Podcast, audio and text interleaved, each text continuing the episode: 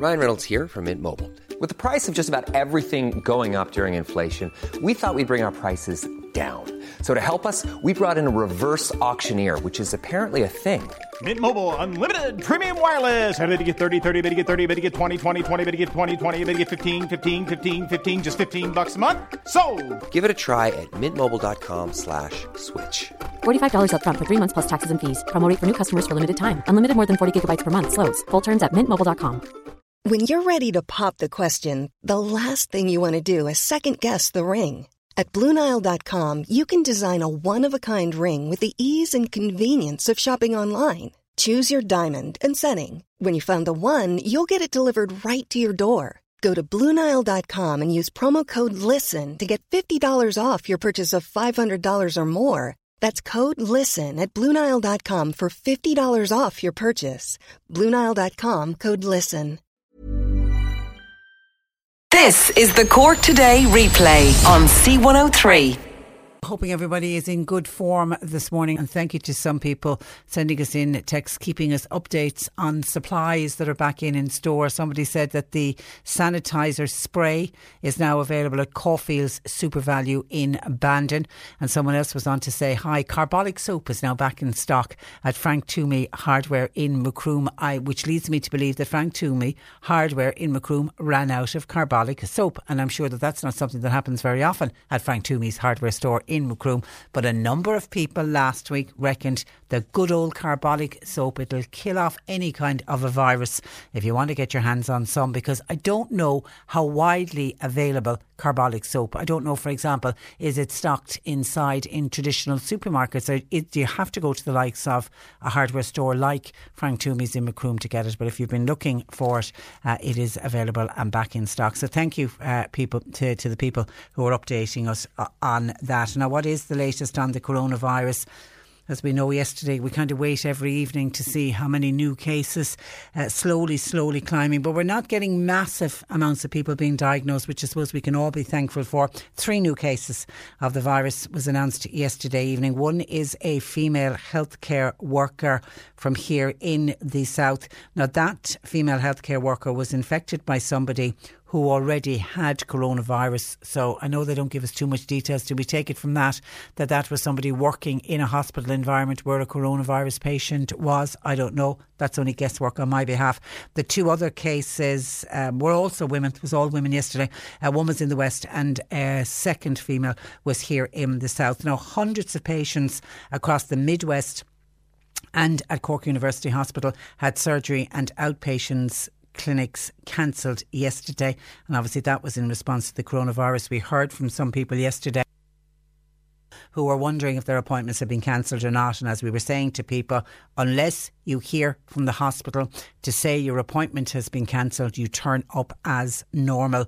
Almost all outpatient clinics and elective surgeries have been cancelled across the group for today and tomorrow. So I'm assuming everyone has been notified uh, about that by now. This time yesterday, we were calling out individual parades across Cork County where the organisers had decided to cancel uh, them, and we were waiting on what was going to happen from the government, what was going to happen from the powers that be. Would there be a blanket ban on St Patrick's Day parade? So that came yesterday afternoon with the organisers at St Patrick's Day Festival. This is the big one in Dublin.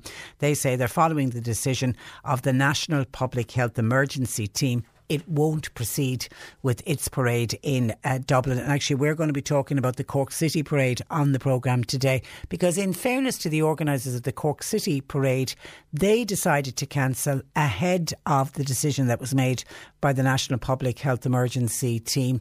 And I take it that the Cork City Council were listening to people on the ground, listening to what people had to say, because certainly everywhere you went, and the amount of calls and texts that we had here into the radio, this radio program, I'm sure all the other radio, uh, talk radio shows were the same, were people saying cancel the parades. It's absolutely nuts to have people standing in such close confines. And I know people will say, but it's going to be an outdoor event, but you're still going to have people who you could be standing next to who has coronavirus, somebody who doesn't unsuspected. They don't know that they've got coronavirus. You know, somebody not having good cough etiquette, good sneezing etiquette, and you'll end up with the virus getting out and about into the community And you can't go to a parade and stand a metre away from somebody. Everybody's on top of each other. That's the nature of the parades. And you look, it happened back in the foot and mouth. We cancelled all the parades in the foot and mouth, and some of them went ahead many months later. I'm not saying that all of them will, but some of them will. Some of the organisers will say, "Hold off, we'll have a, we'll celebrate our day." Uh, just we might be, just might not do it in March this year. We may do it in the summertime in instead. But of course, the news coming that the St Patrick's Day parades have been cancelled. That's sending the hospitality firms into a bit of a tailspin because they were pinning their hopes to a visitor boom from the St Patrick's Day from all of the parades. They face likely losses tens of millions is expected could be lost with the cancellation of events nationwide. Officials from the pubs, hotel and hospital sectors are already saying they're experiencing heavy cancellation because of COVID 19. Vintners Federation of Ireland, they represent about seven and a half thousand pubs and bars nationwide. They say publicans would normally expect to achieve more than a hundred million euro in sales over a long St Patrick's weekend, and they are going to be affected. Now, I'm. I, I'm not foreseeing that every pub in Ireland is going to be empty. I think people will still go out and celebrate St Patrick's Day, but they just won't have as many people as they normally uh, would have. And I suppose you'd have to have a level of sympathy for the vintners because unlike other businesses, they can increase production later on in the year. Pubs can never recoup the lost sales that they would have over a weekend uh, like that. So you couldn't help but have sympathy for all of the vintners and for the restaurants who are, as I say, already seeing a decline in footfall. And then something that really, really annoyed me when I read about this and heard about this yesterday supplies to prevent medical staff from getting coronaviruses have been stolen from a Dublin hospital. It's St Luke's Hospital in Rathgar. They confirmed yesterday that a portion of their personal protective equipment was stolen. Now, they won't get into exactly what was taken, except we do know the personal protective equipment that's needed by medical staff, it includes things like the gloves and the aprons, but it also includes things like the surgical masks, which we know are very hard to get. They are in total short supply at the moment. And bearing in mind that St Luke's Hospital in Dublin, they specialise in treating cancer patients. This really is shocking. A spokesperson for the hospital described the theft as extremely unfortunate given the vulnerability of the patients who attend the services. My God, don't you just wish how could somebody stoop so low as to do that? And that was really annoying me. And then I discovered that in Beaumont Hospital in Dublin, they've had to start to ration the use of hand sa- sanitizer. Now, they're saying this was after unauthorised removal of dispensers. The, an email went around to all of the staff in the hospital saying the COVID 19 outbreak has necessitated rationed use of end of bed alcohol hand gel dispensers due to unauthorised rem- removal. And they're not saying theft, they're saying unauthorised removal. And one angry member of staff who wanted to remain anonymous spoke with a journalist from the Irish Daily Mail and said people are acting so irresponsibly.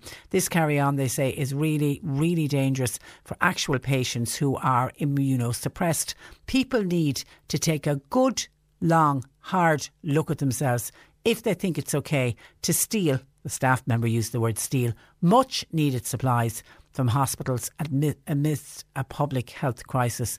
So it's somebody going into the hospital, visiting, obviously, visiting relatives and friends, because people don't wander around hospital wards. And particularly at the moment, most of the hospitals are on lockdown and people are only allowed one. If you're allowed a visitor, it's one at the most. And you know, at the end of every bed, there will be an alcohol hand gel dispenser which is used mainly, I always think the ones at the end of the bed are used in the main by the nurses and the doctors and you know any other health professional who's coming to look after the person in the bed and somebody has decided to start stealing those containers of hand gel absolutely for for shame. Now, we know we've got panic buying going on in this uh, country, and it's not just in this country. Japan are reporting panic buying. Australia, bless their hearts, are where there are videos of people fighting in supermarket aisles over toilet paper. That went viral. I'm sure the Australians must be mortified to see they're getting popular for all the wrong wrong reasons. But basically, people are panic buying all over the world. Really bad in America as well, and people are stocking up like the end of the world uh, is coming. And it's also happening in the United Kingdom to such an extent that the first supermarket chain in the UK, and it's Tesco, don't know if other supermarket chains are going to follow suit.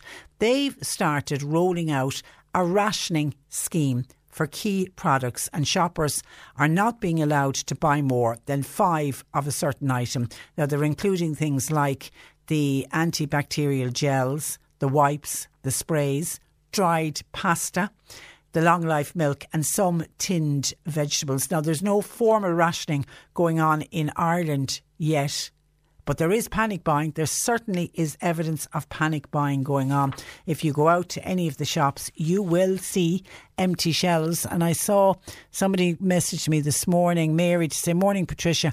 In Dunnes stores in Mallow yesterday, I was gobsmacked no toilet paper. For God's sake, what has toilet paper to do with the virus? Uh, well, Mary, the toilet paper has nothing to do with the virus, but people are just afraid that if it continues the way it's going and that people end up getting locked into their houses and they're not able to get out, people, this is my theory on it, people are thinking we need to stock up in case we need to go into lockdown for 14 days. But, you know, as I mentioned yesterday, if God forbid something happened and you ended up having to be self isolated. Either a family member got coronavirus or you got it yourself and you had to stay indoors. I mean, there's very few of us don't know somebody that we couldn't ring to say, Would you do a little bit of a shop for me? And by the way, will you pick me up a pack of toilet rolls? I'm nearly out of them, please. And while we wouldn't want to be, if we're self isolated, we don't want to be meeting anybody else. We can't go out to the shops ourselves. So you could say to the people, Would you go do the bit of shopping for me at the local shop and just leave it, ring the doorbell and run away, and I'll rush outside and, and pick up my bits and pieces. There's also delivery services. Most of the supermarkets offer delivery services, certainly in urban areas. I don't know if they get out to all of the rural areas as well. So there's lots of ways that if we need to buy items, we can get it. I know some people were fearful and I heard people saying that all a lot of the toilet rolls are manufactured in Japan and that we wouldn't be able to get any of the toilet paper and we'd run out of toilet paper, I think was another theory on it. But I've heard from experts that there is no reason to panic, including academics who say we are making enough, no one's going to starve, no one's going to run out of toilet roll. And before, when we've had panic buying, like say the beast from the east caused an awful lot of panic buying with the bread and the bread in particular. And then there was a period of time afterwards where shelves remained empty. But remember when the beast from the east and other storms happened, the delivery of items were inter- was interrupted. Trucks couldn't get out on the roads, whereas that's not happening here. That's why when a shop like Mary talking about Dunnes in Mallow running out at some stage, I know what time of the day Mary was in Dunnes when they had no no toilet paper. I guarantee you're back in today. They would have got their supplies in yesterday evening, overnight, early this morning, because the trucks are rolling out every day. So there isn't going to be an issue with delivery as we would have seen during any of the big weather issues that causes panic buying. But we all just need to calm it down a little bit and just take a bit of a breather and just not panic and not rush out and buy everything because by rushing out and buying everything, we are then really affecting more vulnerable people. You know, I spoke about that elderly man yesterday who ended up having to go, he's a supermarket near him. He went to do his weekly shop couldn't get everything he needed because it had run out of certain supplies. He ended up having to walk across town to go to another supermarket, and the poor man was just exhausted. Luckily, he'd met a neighbour who asked him, on you know, don't normally see on this side of town. He started explaining what had happened, and she thankfully waited for him and then drove him home. So, like, it's vulnerable people who are not in a position to be driving around from shop to shop to pick up items that you can't get. So, we affect other people as well when we do our panic buying. And I don't know who sent me in this. My apologies because I printed it off and I don't have the name of the person who sent it in, but I'm going to read it out. Somebody sent me in this piece yesterday when I was talking about panic buying and the panic buying that had happened at the weekend. And it's uh, I suppose it's a it's a little piece called Common Sense, and it says common sense lost ground when parents attacked teachers for doing the job that they themselves had failed to do in disciplining their unruly children. It declined even further when schools were required to get parental consent to administer suntan lotion or an aspirin to a student, but could not inform their parents when a student became pregnant. Common sense lost the will to live as the churches became businesses and criminals received better treatment than their victims. Common sense took a beating when you couldn't defend yourself from a burglar in your own home and the burglar could sue you for assault. Common sense finally gave up the will to live after a woman failed to realise that a steaming cup of coffee was hot. She spilt a little on her lap and was promptly awarded a huge settlement. Common sense was preceded in death by his parents, truth and trust, his wife, discretion, by his daughter, responsibility, and by his son, reason. He was survived by his five stepbrothers. I know my rights. I want it now. Someone else is to blame. I'm a victim. Pay me for doing nothing. Not many attended his funeral because so few realised the common sense was gone. If you still remember him, pass this on. If not, join the majority and do nothing. That's an excellent piece. As I don't know where it originated from, but somebody WhatsApped it into me yesterday, so thank you for that. Keep your calls, texts, and WhatsApps coming. When we were talking about the cancellation of the St Patrick's Day parades and the St Patrick's Day festival in Dublin, it has prompted a listener to say, Do we still have a national holiday anyway on the 17th? Absolutely. This day, next week, will be a bank holiday as normal. And there will probably still be events going on. There just won't be any of the large scale parades. Marie says, Hi, Patricia. I uh, hope this message finds you well. It does. Thank you very much. I'm glad that the parades are, are cancelled.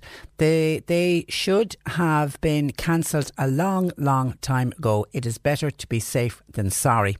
That comes in from Marie and says, Morning, Patricia. I was in a number of shops yesterday. There isn't a Dettol wipe or a spray to be got. It's absolute madness, says Anne. Another texter says, Patricia, there are lessons for all of us with the coronavirus now more than ever, particularly when it comes to overcrowded hospitals and trolleys. And no more saving on water, please. I went to a nursing home recently to visit a neighbour, and the smell was shocking. Something must have gone wrong with the sewerage. Oh, did you report it? Did you say it to anybody? That sounds dreadful. And you were only visiting, so you could get out. God help the poor. If if it was something wrong with the sewerage, oh, God help the poor residents who ha- who are living in the nursing home and the staff working there. I hope you pointed that out uh, to somebody. Um, someone else by text going, the West Cork rally has that been cancelled? No, as far as we know, the West Cork rally is still going ahead. I heard actually John Paul talking about it in the office before I came on air this morning. So no, that certainly is going ahead. Someone else wants to know about confirmations. There are sixty children children from our parish next month to be confirmed. Does anybody know what's happening with confirmations? Again, have had absolutely no word on confirmations been cancelled. Yesterday it was just the parades. The, uh, there, a decision hasn't been taken to cancel all gatherings of people. And I know in in Italy they now Italy have gone to a completely different phrase, phase. But I know at one stage they were cancelling any gathering that had over a thousand people. Now, if we even introduce something like that in this country I imagine with 60 children in a parish making confirmation, would there be over a thousand people inside in the church? Maybe if they did introduce something like that, they would just limit the number of people in, in, the church. But as of now, no. But that could all change. And if it does change, if there are any cancellations, as soon as we hear about them, we will bring it to you. And we are encouraging people because we are aware that things are being cancelled. If you are aware of something that's been cancelled, please let us know. For example, I had somebody on, on to me yesterday from the Kanturk Arts Festival Festival. They were planning a cheese and wine reception for the official opening of the Kanturk Arts Festival for 2020. They've cancelled that, but they've rescheduled and they're going to go, they'll run with the festival instead in June and they'll get back on and let me know when it's on. But it was due to be, it was due to have its official opening this Friday, but that has been cancelled. And actually, I'll stay in Kanturk because the Kanturk Community Council were on to us to say that due to the COVID 19, they are cancelling the bingo in Kanturk and they're cancelling that until further notice. And it's the safety of the people in the community, they say, is the priority. So that's the bingo off in Kanturk until the end of the COVID 19 and also the, the Kanturk Arts Festival, uh, due to have its official opening this weekend, has been postponed. 1850 333 103. Cork today on C103. With a solid fuel depot at Drew's Fuel and Go, Shortcastle Street, Mallow, smokeless coal, turf, gas, and kiln dried wood. Open late seven days. Lowcostfuel.ie. The World Health Organization has declared the coronavirus a health emergency. Here are some practical ways to protect yourself. Wash your hands properly and often. Cover your mouth and nose when you cough or sneeze. And dispose of used tissues. Disinfect frequently touched objects. Avoid close contact with people who are unwell. Don't touch your eyes, nose, or mouth if your hands are not clean. And please follow travel advice from the Department of Foreign Affairs. This message is supported by Irwin's Pharmacy, Shandon Street, Mayfield, and Togher. Always looking after your family. For coronavirus updates and information, stay listening to C103. Cork today on C103. Call Patricia with your comment. 1850 333 103. Now, looking at the evidence from analysis of cases to date of the coronavirus, uh, coronavirus, it causes a mild disease in about 80% of people, and most cases will recover fully. But the HSE cannot dispute that up to 1.9 million of us here in Ireland could become infected. So, how are the government handling this situation, and could more be done? Cork East Labour Dáil Deputy Sean Sherlock feels the Dáil must collectively up their game and he joins me to explain why. Good morning to you, Sean. Good morning, Patricia. Uh, and you're welcome to the programme. Now, we have a caretaker government in place at the moment. Do you feel they're not doing enough? We, we have a caretaker government in place that doesn't enjoy a, a majority of the people of Ireland, you know, when they voted. And while I welcome the announcements yesterday in relation to the three billion that is now to be allocated for measures to deal with this. I think it could have happened a lot sooner, and I believe strongly that it could have happened with the support of the Dáil. The Dáil hasn't been sitting except for one day, and, and not sitting uh, again until the 19th of March. I, I find that to be a ridiculous situation. I'm not trying to play politics with this, but I think it's important that if a government is to make a decision around funding and they're in the minority and they don't have a mandate to be in government and they're only there by dint of a constitutional uh, arrangement, if you will, I think it's all the more important then that you seek the legitimacy of the majority of the members of the Dáil for any decisions that you make in relation to tackling this crisis. And that's the point I was making. You're suggesting a government of national unity. Now, just explain what you mean by a government of national unity. I, I believe strongly now that all parties need to come together to work our way through this coronavirus challenge. And that means Fianna Fáil, Sinn Féin, Labour, Fine Gael, Independents, everybody coming together, even if it is for a time bound six months uh, period, until such time then as you have made the decisions in relation to all of the resources that you need to allocate to tackle the virus and also deal with all the public health measures that you need to put in place so that if you need to legislate, for instance, like on things like, for instance, you know, sick pay, and an example of this is the government announcing yesterday that they're going to reconvene the Dáil possibly next week to put in place legislation for sick pay so that it's paid from day one where people are uh, going to self isolation you know, that's something that could have been done, for instance, this week under the umbrella of a unity government, if you will, and it would have had absolute legitimacy. And and if we don't have a legitimate government, I'm not saying the government at, the moment is illegitimate in any way, but it doesn't command a majority in the Dáil. And for any democracy to work, you need to have a working majority. Now, such is the urgency of this issue because you've just quoted a figure there in relation to you know 1.9 million people being potentially affected by this. That means then that decisions have to be made by the government. Uh, and and in the lack of a, a government at present where the negotiations are ongoing and there's a lot of dancing going on you could always designate people from all of the various parties and independents to come together to form a cabinet. Because yesterday you had a situation, for instance, where I felt a little bit uncomfortable about the fact that Shane Ross was sitting at the cabinet subcommittee and he wasn't elected by the people. Now, I, I don't want to be disrespectful to Shane Ross, but I think it's important that you have people who are elected serving on cabinet subcommittees that are making decisions at this point in time. Okay, and what are, what, are, what are other political parties' views on this national well, unity government that would consist of all of the major parties, or all of the parties would be represented? Well, uh, Jim O'Callaghan on Sunday, interestingly, said that he wasn't adverse to the idea, so we take that as a Fianna Fáil position. Uh, I haven't heard from Fine Gael in respect of this, and Sinn Féin yesterday, I think, maybe slightly distanced themselves from the idea of a unity government.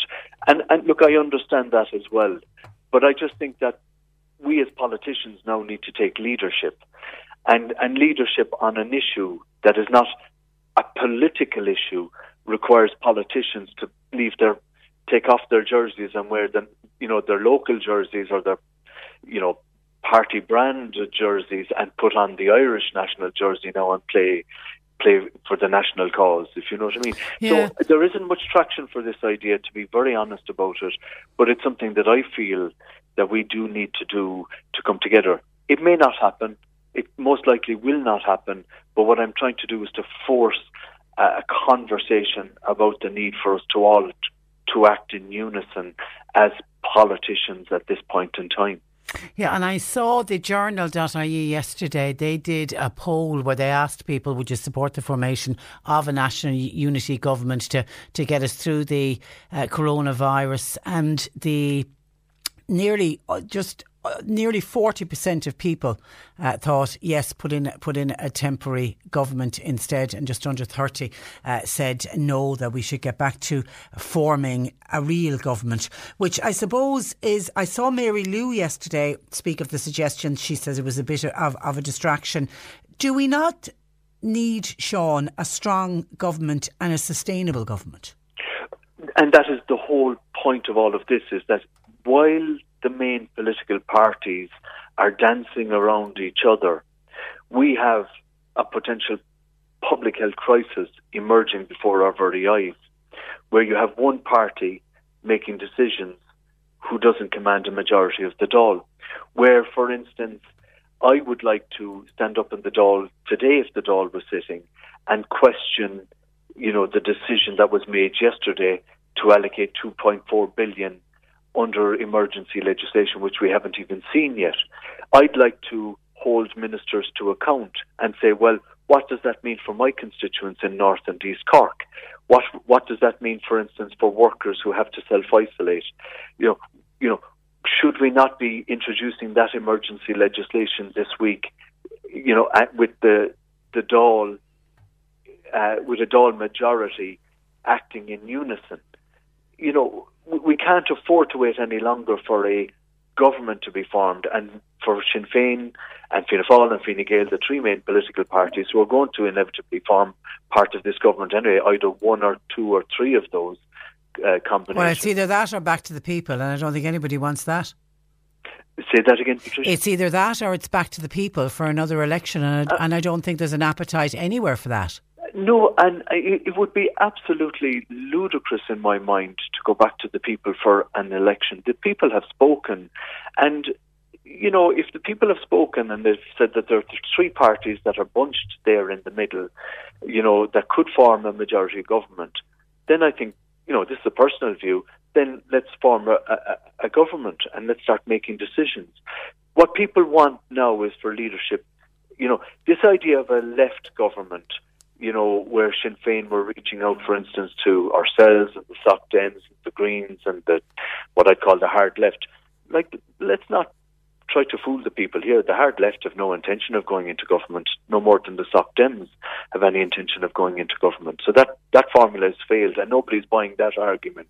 So what are you back to then? You're either back to Fianna Fáil Fine Gael coming together either with the Greens and and uh, and maybe some independents, or else you're into Fianna Fáil, Sinn Féin, and you know like-minded people there as well. What's but, your gut instinct telling you? What way will it go? Well, my, my gut was telling me last week that it was going to be Fianna Fáil, Fine Gael and, and the Greens, and maybe that's still on the cards. But I, I'm not ruling out Sinn Féin and Fianna Fáil at all at this All juncture. right, and I know as soon as you mention Fianna Fáil, Fine Gael, we get texts from people saying we don't want Fianna Fáil, Fine Gael anywhere near a government. That's what people voted against. But there, Yeah, but I understand that point as well. People vote for change, and you may you may have people out there who voted for Sinn Féin who I absolutely respect, saying, "Look, you, you it, it has to be Sinn Féin and somebody else because that's what they voted for." but then that But- was only twenty five percent of the people voted for Sinn Féin. But that's the point. Yeah. that is exactly the point. It all comes down to arithmetic at the end of the day. Okay, and just And- uh, just Jimmy in West Cork says, could you ask Sean, are all the TDs still getting paid even though they aren't sitting in the Dáil? Just hear others not feel a bit embarrassed getting money for nothing. Uh, I, I'm working as hard as I ever did, and just to say to Jimmy, the Dáil sits for so many days of the year, uh, so you will still get paid whether the Dáil is sitting or not. So while I, I may not be in Dublin, I can tell you that you know I've had any number of phone calls this morning in relation to my constituency and in relation to, for instance, the management of this issue, this coronavirus. Are you are you issue. sensing So we panic? continue to work. Are you sensing panic, Sean, on behalf of some people? I, I, I I don't want to use the word panic, but I think people are, you know, buying a lot more. They're stocking up on, you know, perishables and other essential items. Uh, I, I do believe strongly that people are beginning to, you know, self, I'm not saying self isolate, but social distance themselves Yeah. from people. You know, I noticed myself in terms of my own interactions, I'm a lot more cautious now about maybe shaking hands with people. I'm using my elbow a lot more, you know. And I think if we take those necessary precautions, you know, around hand washing and follow the public health advice on this, I think that will assist in the containment. Yeah. But I, I, I am worried myself, though, that if people need to self isolate, that this week the Dáil isn't sitting. The government, Leo Varadkar announced yesterday that you know it won't be until next week that the emergency legislation will be put in place in relation to sick pay. But if over the next seven days, for instance, people need to self isolate and this escalates, you know, what we, and, we don't have a Dáil sitting to pass that legislation, what permutations will that have And- for and the people have to pay Taoiseach- mortgages the- and feed families? The Taoiseach won't the even be the Taoiseach won't even be in the country. He's going to America. Now I know he's he's cutting it short by a day, but he'll be gone. He, he, and he that's won't a be. long-standing convention. And, and and this is why I think people are getting, you know, m- you know, uh, people are upset, and I think this is why people are are b- taking measures themselves. Because in the absence of any clear messages from government, a vacuum can arise, and and and I'm fearful that such a vacuum will arise. Okay. But we continue to rely on the public health officials, but you also need that backed up by strong government messages as well. Okay, and just very finally and very briefly, just on a very different topic, I was reading in the Irish Examiner yesterday. They had a huge piece on the ongoing problem with the secondary school places for families in East Cork that we've dealt with uh, on this programme. Um, Carrick the school there, they're waiting eight years for, for their promised campus. I first of all, I want to sympathise with the families that still don't have school places. I've been dealing with this issue for months now, uh, and there's a massive uh, challenge in the East Cork region, but also we see it now as well in places like Fermoy, and it's going to emerge in places like Mallow as well, where because of demographic growth, because of you know a bit of an increase in the population base, there aren't enough school places. I just want to reassure people in Carrigtwohill and parents in particular whose children still don't have school places that that we and, and we're working collectively on this as TDs in the Cork East region to ensure that now that they've had created additional places in Carrigtwohill and Midleton, that it might be time now for all of the patron bodies to come together to, to see how we can ensure that every child, that no child gets left behind essentially. And this goes back to the point about the fact that if you don't have a government in situ at present, and I can't stand up in the Dáil now and question a minister about this because we don't have a, the education or health committees aren't up and running. Uh, there is no PQs being taken, you know, directly oral PQs, they call them parliamentary questions, where the minister stands up in the Dáil to take questions from people like me. I don't have a provision now where I can question ministers, and I'm pushing the uh, officials in the department, and that's my only mechanism. So there has to be a government there to take ownership of this very issue in Carrigtwohill uh, and the wider East Cork region, because until such time as we have a government, I fear that there's going to be slippage on this issue, but we continue to do our best okay. on it. Okay, and that's why we need a strong government and a sustainable government. Listen, we leave it there. Sean, we'll talk again. Thank you for that. Thank you, Patricia. And uh, thanks uh, for joining us. Uh, that is uh, Cork East Labour Dáil Deputy Sean Sherlock, 1850 333 103. Cork today on C103. With a solid fuel depot at Drew's Fuel and Go. Shortcastle Street, Mallow. Open seven days for smokeless coal, turf, kiln dried wood, and gas. Lowcostfuel.ie. We've given away a VIP trip to New York With amigoloans.ie. on C103. Oh, it's ready. It's ready. It's ready. It's ready. Okay, here we go. Here we go. Is it you? Hello? Uh, hi there. Is that Alan O'Sullivan? It is indeed. Simon. Alan, it's Simon and Patricia here from C103. Alan. Hi, Alan. You're going to New York City.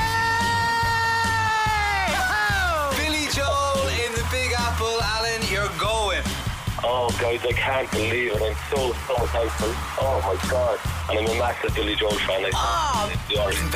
Absolutely brilliant. New York is just unbelievable. I can't believe it. Congratulations. Stay tuned for our next big giveaway on Cork's greatest hits. C103. This is the Cork Today replay on C103. Just a breaking news story on the coronavirus from Owen English. Uh, a worker at the Apple Computers European headquarters in Hollyhill has tested po- positive for coronavirus. The worker was tested for the virus after leaving the office as soon as they felt unwell last week. Uh, an email has gone out to workers. The company said they're working closely with the HSE. They're reviewing the case. They believe the risk to other employees is low, but some fellow Apple workers have been told to self isolate as a precaution. That's a breaking story. No doubt we'll have more of that on the news at uh, 11. Now, yesterday we were, t- we, at this stage on the programme, we were talking about St. Patrick's Day parades that were being cancelled around the county. And of course, the largest parade every year in our area is the one in Cork City. And yesterday afternoon, then came the news that that parade has also now been cancelled. But Cork North Central Independent Councillor Ken O'Flynn, in advance of that, had been calling for the cancellation, and he joins me. Good morning to you, Ken. Good morning, Patricia. Now, Ken, yesterday there was the Cabinet Subcommittee. They were deciding to adopt a cautious approach to the St. Patrick's Day Festival. They then changed their mind on that. But the City Council jumped first and made the decision before anything came out from Dublin. So you must have welcomed that. Well, no, that's a welcome move from Cork City Council. Look, I suppose government and city councils and county councils all around the country are trying to keep calm and keep positive about things. We're in, we're in a moment of self-containment at the moment, or trying to be a moment of self-containment, and that seems to be the, mass, the message from the central government and from officials from the HSE. I'll be honest with you, Patricia, and I'm not trying to get people into hysterics or upset people. I believe we're in a situation where this is going to expand. I heard what the Taoiseach had to say last night and his estimation of figures with deaths and, and people that are being infected. It's my belief that we're in a state where uh, a month ago Italy uh, had seven cases, and now it, I believe it has 7,000 cases. Up to last night, there's probably more diagnosed. I don't know. I didn't see the latest numbers. Uh, Spain is the second country um, with the highest amount of uh, people testing positive and death rate. We're in a situation here where we're doing everything that we can under the HSE guidelines in City Council. We're setting up stations all over our public buildings uh, for hand sanitising. We're sending out emails to all our 2,000 staff uh, reminding them to wash their hands. Notices have been put up there. When we're receiving monies over the counter in the uh, Anglesey Street office, they're being taken in by gloves, which is actually good hygiene anyway when it's handling money. Now, it's it's been suggested by HSE, by NHS, by the World Health Organization, uh, you, the use of gloves is not a good idea, which is something that I, I didn't know myself up to, up to last night. Um, but we are using it when handling money, which is good, which is good hygiene practice anyway. But it's just Um, it's not to touch your face and your nose and your Look, eyes, and it, it, it's know, the important one. I'm- but I mean, I'm the sure mayor, the mayor of medical experts on the, the. Lord Mayor of Cork, I mean John Sheehan, you know, urging people not to panic. be sensible and try to carry on as normal. I mean, that's what we need to do as well. Well, well, you know, there's there's a school of thought on this, you know, and it's all very well for officials and for HSE to tell us not to panic and not to worry. This is a day or two away from being announced as a pandemic, from what I understand. It meets all the criteria of pandemic. We are in a situation where we're, we're trying to contain it as much as possible. Uh, as you know, there's been another announcement this morning in Apple Computers. I believe Apple Computers are deep cleansing X amount of departments and people are still coming in out of work. There's a number of uh, companies that I've been in contact with. I've received emails from people telling me that um, members of staff that have travelled in from Europe are being self-contained. I understand from speaking to officials in the Bon Secours Hospital that uh, four consultants are being uh, are self-containing at the moment, and a number of other staff are, are on self-containment. That's the reality of what's out there. This is a very live virus. It is spreading very fast. Uh, we've experienced that, and we've seen that in Italy. I think we have to be very proactive, and I have to say to you, Patricia, I'm reading about uh, Cheltenham going on. I wonder if there was a horse disease or if there was a horse flu or a horse virus out there, would Cheltenham be cancelled a lot faster? You know, well, well, it, well, during foot and mouth it was. It was exactly. I mean, it's just exactly. It's, yeah. So, okay, but uh, but again, let's just remind people that in uh, eighty percent of people who will get coronavirus, it'll be a mild viral infection that people will fully recover from. But it Correct. is the twenty percent, the young, uh, the immunosuppressed people, and the elderly people that the rest of us need to protect. That's correct. Yeah, and that's the the big problem is you know when we're looking at schools, when we're looking at public gatherings, when we're looking at large events where children could be there. You know, the children go home and they they sit up on granny's knee or Yeah. they sit up on granddad's knee. All that sort of stuff. We have to be very cautious. Look, as a public rep, I'm telling people wash your hands, sanitize. Keep yourself, yourself, yourself to yourself as much as you can. I'm not pe- telling people not to go out, but I am telling people to prepare themselves the best as possible. be careful. All right, Patricia, I must say to you just before I go, I've decided to suspend my own clinics. Okay. I'll be setting up a, a people can still do face to face me with me on Skype. Okay. Um, so I'll be setting that up. But because of the volume of people that come in and out of my office, I've decided to close. The office is open, but it's not open to the public. That's a sensible move. Well done. All right, we'll leave it there, Ken. Thank you for that, and thanks for joining us. That is independent uh, Cork City Councillor for Cork North Central, uh, Ken O'Flynn. I wonder will he be the first of politicians uh, to cancel clinics? We will await and see. 1850 333 103. John Paul taking your calls. Text WhatsApp 0862 103 103. Cork today on C103. With a solid fuel depot at Drew's Fuel and Go, Shortcastle Street, Mallow. Call and collect or get seven day delivery for those cozy nights in. Lowcostfuel.ie.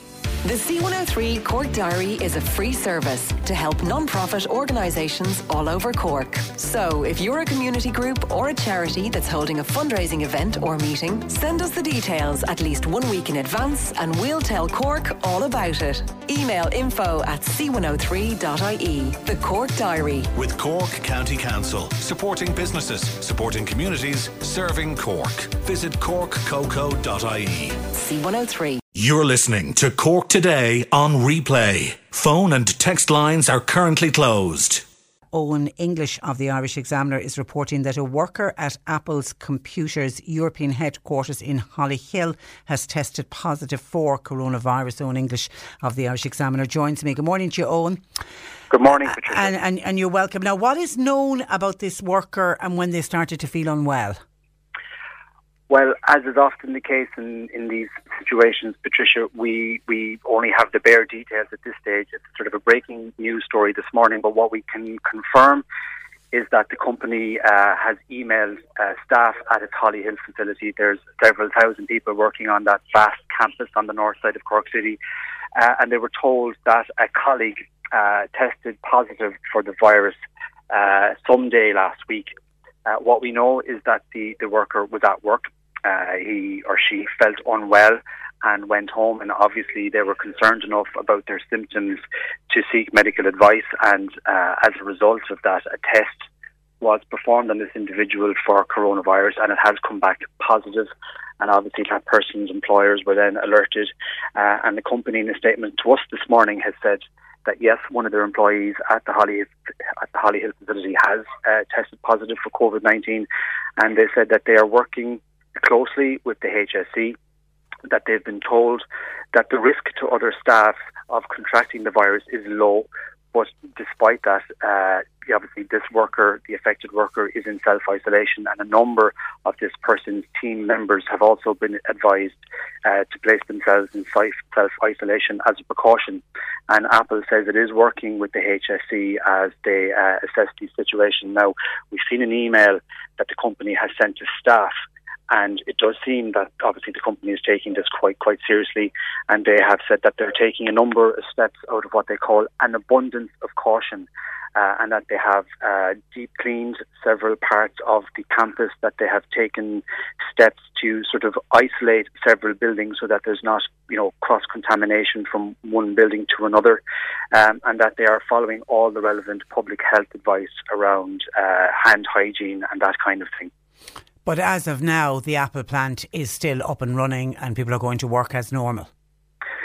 Yeah, they say that the uh, the offices remain open, uh, that they're operating on a normal schedule. Now, over the weekend, um, Apple boss Tim Cook did send a memo to employees around the world, uh, and he said, "Look, you know, obviously this coronavirus uh, outbreak has had a massive impact on the company from a global perspective.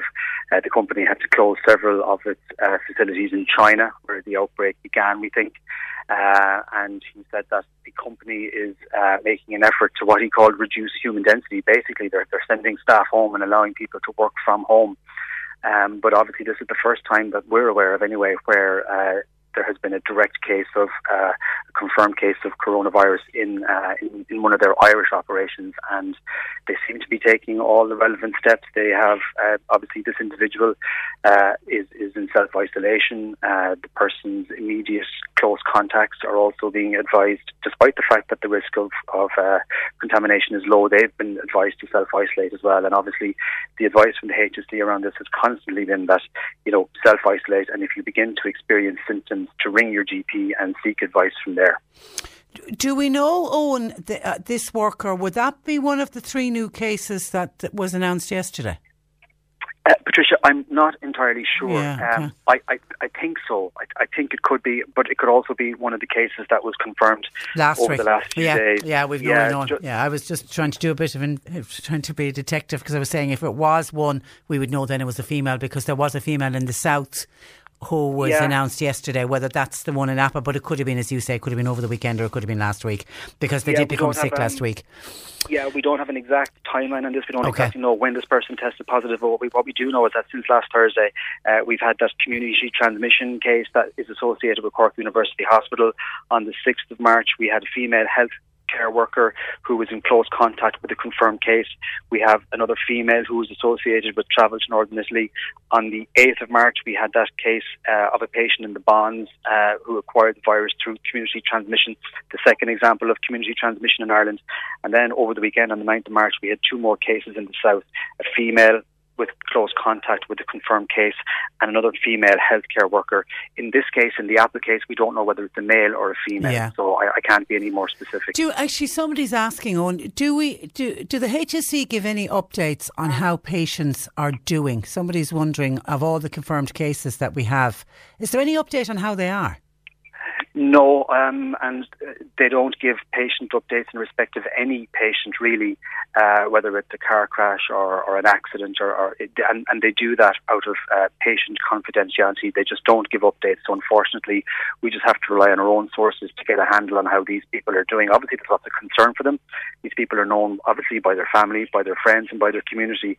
Uh, and while you know a lot of the media focus has been on numbers and locations, behind every one of these figures is a personal story. There's a, a brother, a sister, a husband, a wife, a partner, a child, an aunt, and uncle. You know, so obviously our thoughts are with these Well people, um, and we just hope they get better. Well said, well said. Listen, thank you for that, uh, Owen. As you said, this is uh, an ongoing story. No doubt there more may uh, come out of this story. But in the meantime, thank you for that and thanks for joining us. You're welcome. Good morning to you. That is uh, Owen English from the Irish Examiner on that.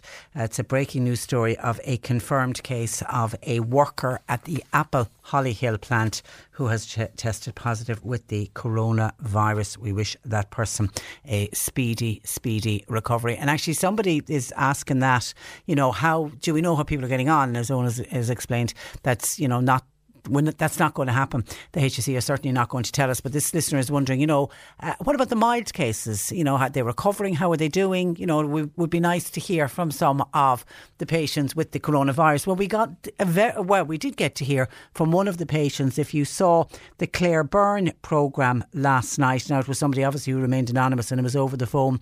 A patient with the coronavirus was speaking of their experience in isolation um, and I don't even know if they said where what part of the country they were in isolation. Speaking from his hospital bed, the patient who lives somewhere in Ireland explained he did not detect any symptoms associated with COVID 19 for a few days. He had returned from a trip abroad and he went to work for one day. Once he began to feel feverish, he decided to self isolate. He informed the health authorities, who then arranged for a medical officer to test him for the coronavirus in his own apartment by taking a swab of his throat and his nose. The man said the test returned 24 hours later with a positive result that yes, you have COVID 19. An ambulance then arrived at his home, picked him up, and transported him to hospital. Now, he said while he did notice the fever changing. He didn't experience symptoms. He didn't have any coughing. He didn't have any shortness of breath, which are the symptoms we're told to look out for. Since last Friday, this male patient said his symptoms were gone. He said the only symptoms he now basically has was a slight fever. He said, I don't have any respiratory problems. I don't have any lung inflammation, any cough, any sneezing. So it was just this slight fever. But again, based on the fact that he was abroad, he had decided to self isolate himself, but then the health authorities took the decision to say, no, you got to go into hospital. But he said, I don't have any of the severe symptoms. He said he actually feels quite well at the moment. He said he had a fever for a couple of days. That's passed.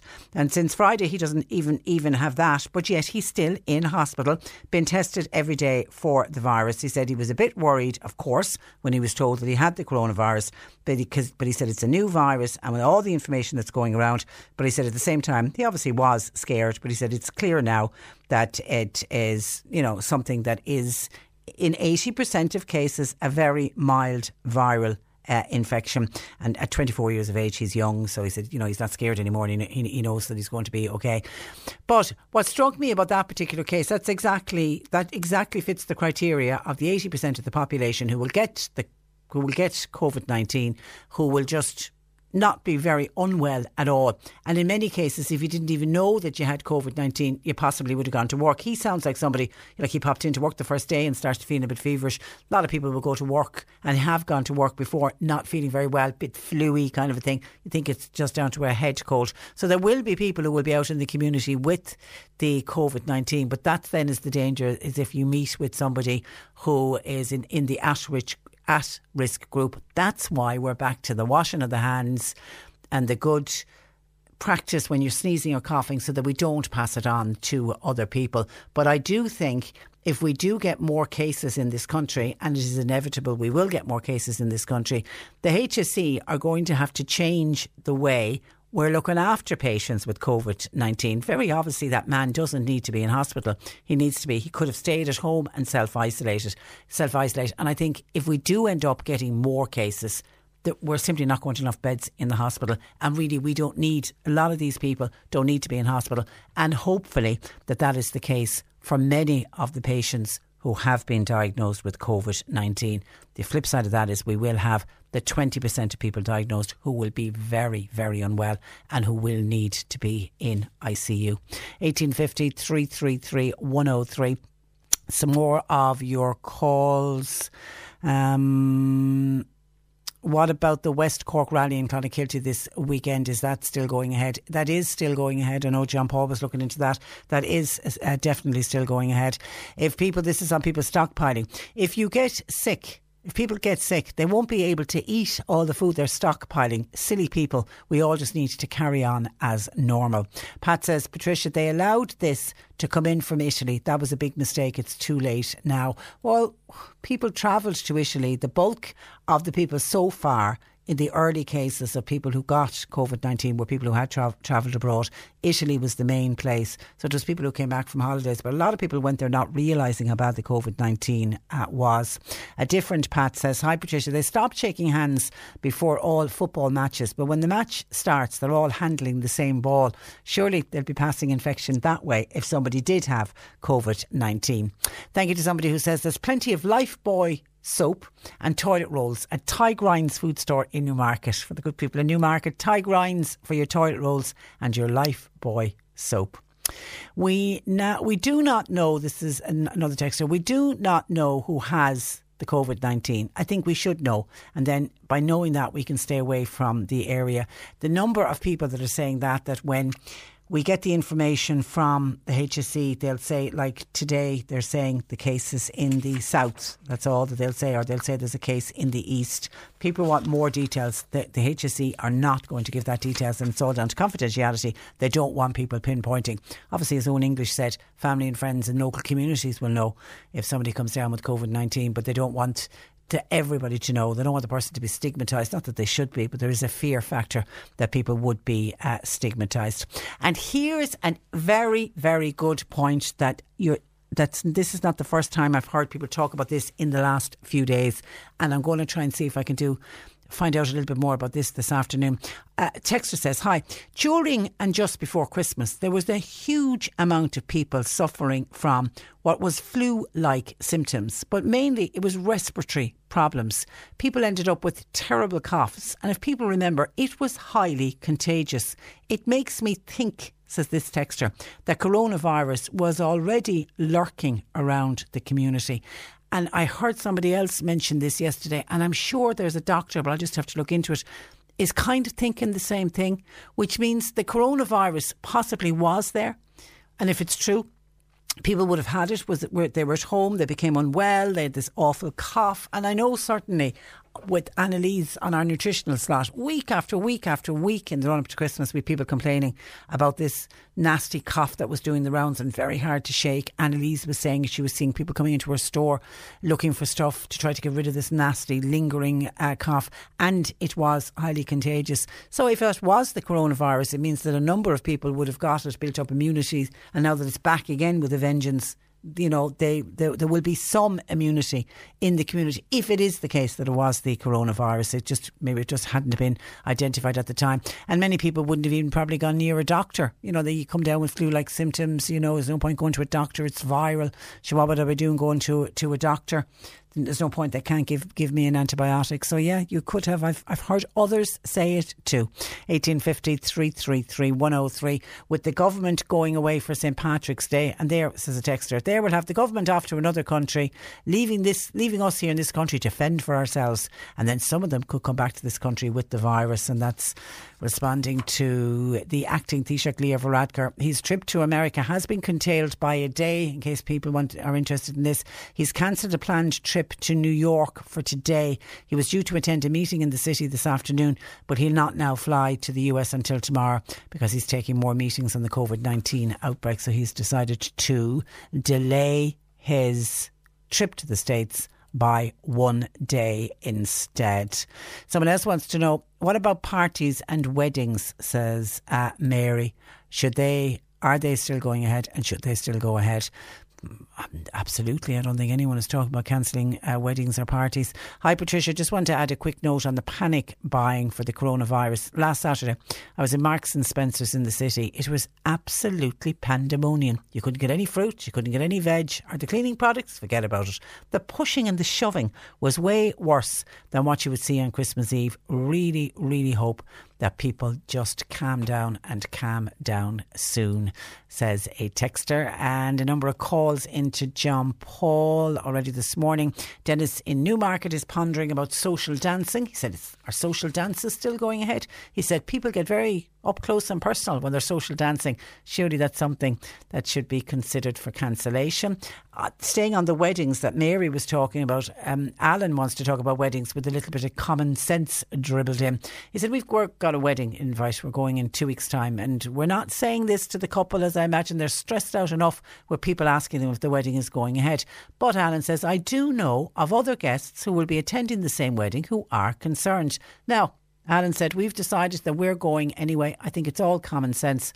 But I know this wedding is going to be a large gathering of people. Do we, does everything get cancelled?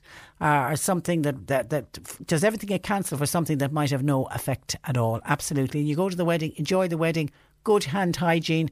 If anybody is going with coughs and colds, just make sure that they're, you know, the proper etiquette when it comes to sneezing and uh, coughing. And I suppose if somebody feels very unwell, then don't, just don't attend to the wedding. Don't put anybody else at risk. John in Dunmanway says, why does the Department of Health not let us know the exact, or that's the exact area I've dealt with that, uh, because there's confidentiality for the person.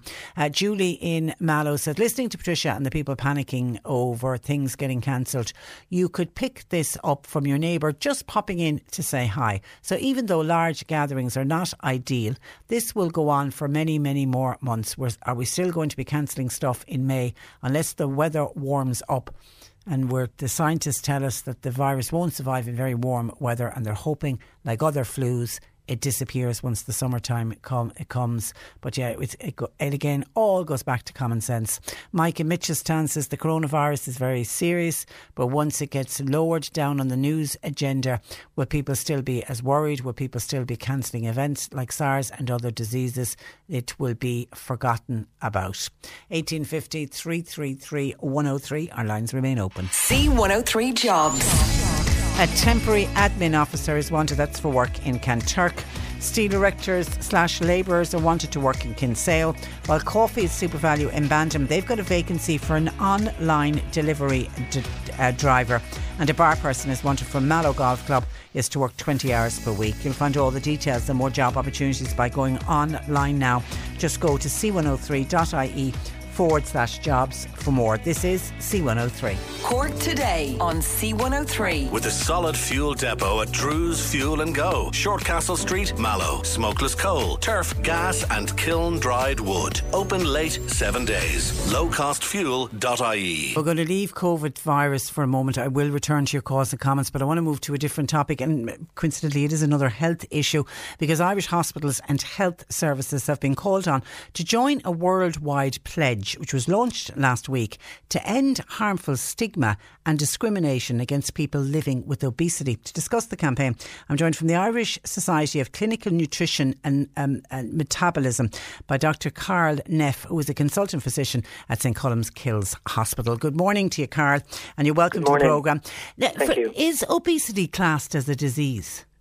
Yes, obesity is recognised as a disease for as for the last couple of years now. And the reason for that is that, contrary to what most people think, obesity isn't as simple as a diet or lifestyle type problem. So, a lot of people think that the reason people have obesity is that they eat too much or don't take enough exercise. But actually, over the last 20 years, we've done a lot of research and we found that it's much more complicated than that for the vast majority of people. And for those majority of people, the issue is actually that their body, their metabolism, has set their body weight at a higher point than it should, so that even though you're carrying extra weight, because remember that fat is supposed to be an energy store, so fat is supposed to be there when we don't eat, that we can use it for energy instead of eating. But most people with obesity find that they still feel hungry despite the fact that they're carrying extra weight, or that when they try to lose weight, that their body resists the weight loss even when they're on a diet. So from all of the evidence that we've taken from multiple studies over the last two decades, we've realized that actually this isn't as simple as you stop eating or, or take more exercise and you don't have obesity anymore. Actually, it's a disease, and it's a disease of the of the metabolism, where your metabolism isn't working as well as it should. So that attitude, if you are obese, then it must be your own fault, is wrong and very unfair. Very unfair. So having um, so having this kind of blame culture around obesity is the same as telling somebody with asthma you should stop breathing like that, breathe yeah. normally. Because a person with asthma can't actually, when they have an asthma attack, they have wheezing and problems with breathing, they can't consciously change that. People with obesity, and I believe me from working in obesity specialist clinics for years now, people with obesity are often some of the hardest working patients you'll ever meet because they've tried diets. They've gone on every kind of diet you can imagine. They've done them for weeks, months, and years. And what most people with obesity find is that the diet might work at the start, they might start losing weight, but eventually they stop losing weight even though they stick to the diet. And that's because the disease of obesity is this maladaptation, this kind of malfunctioning of the metabolism where even though you're carrying extra weight and more weight than you need to carry, as soon as you start losing weight, the internal mechanism thinks there's a famine on. So we need to do two things to preserve our body weight. One is that we need to increase the appetite so the person will eat anything that's edible in the environment. So again, in a famine, and we know this from the Irish famine 150 or so years ago, people would boil grass. They'd eat Yeah. anything that they thought was edible because it's an incredibly strong hunger, hunger signal. People with obesity today will get that when they go on a diet, and anybody who's been on a diet will tell you that. But even though the hunger signal is not conscious, you can consciously deny yourself food and you can stop yourself from eating despite feeling very hungry. However, your body has a second line of defense. So even if with amazing willpower you don't eat, even though you're very hungry, your body will then kick in the second line of defense, which is to stop burning calories. And that's where the real metabolic problem comes in. So your calorie, normally people burn about, say, 1,500 to 2,000 calories a day. When you go on a diet, you'll start reducing that down. So on a very strict diet, you might only burn eight or 900 calories a day. So you start using fewer calories despite the fact you're trying to lose weight. Your body resists against that weight. It's like, a, it's like a vicious circle. Yeah, it's, It's vicious, yeah. And this is actually why when people go on a diet, they find that they hit this weight plateau, they stop losing weight. Then they say, okay, that's as much weight as I can lose. So now I'll go on to a nice, healthy diet, stir fries, chicken salad, the good stuff, healthy, balanced diet. What happens? Weight goes right back up. Mm. And the way that people without obesity view this is, oh, that person is eating pizzas and ice cream and all sorts, and they stopped for a little while, but now they're back eating pizza and ice cream. That's not what's happening. What's happening is the person is usually on a diet healthier than mine, and I don't have obesity, but their metabolism has changed. They're burning very few calories. So even a healthy, balanced 12 or 1500 calorie a, di- a day diet, which is even less than most people would need, is still more than you're burning when you're on a prolonged diet. So it is really not people's fault from the majority. There are certainly some cases of people that just make very poor food choices and with simple uh, dietary measures or with a structured diet and exercise program will lose weight in the long term. But that's only 10 or even maximum 20% of people with obesity. The other 90 or 80% will, despite doing everything they can with diet and exercise, not be able to lose weight in the long term. And what sort of discrimination do people living with obesity face? So people, um, I've had people crying in clinic because kids been on the bus on the way to clinic, or um, when they were parking, people have pointed out, you know, their weight, or people would say things to them like, "Would you not try to lose weight, or would you not eat a little less, or would you not go to a gym?" They've done that usually. So on day-to-day um, experiences, people face that kind of discrimination where people just assume that because you have obesity, you must be lazy, you must be greedy, and you mustn't be very clever, because otherwise, if you were, you would have gone on a diet and lost all that weight by now.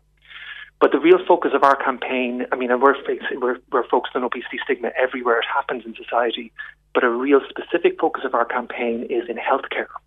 And the reason we're focusing on that is that we've had a couple of studies in the last three or four years that have shown that more than 70% of healthcare professionals, so this could be doctors, nurses, dietitians, psychologists, anybody you can think of that works in healthcare, in the 70% or more will actually have those same attitudes, despite knowing that there's scientific facts there saying, no, this is a disease problem, there's an issue with metabolism, all the things I mentioned.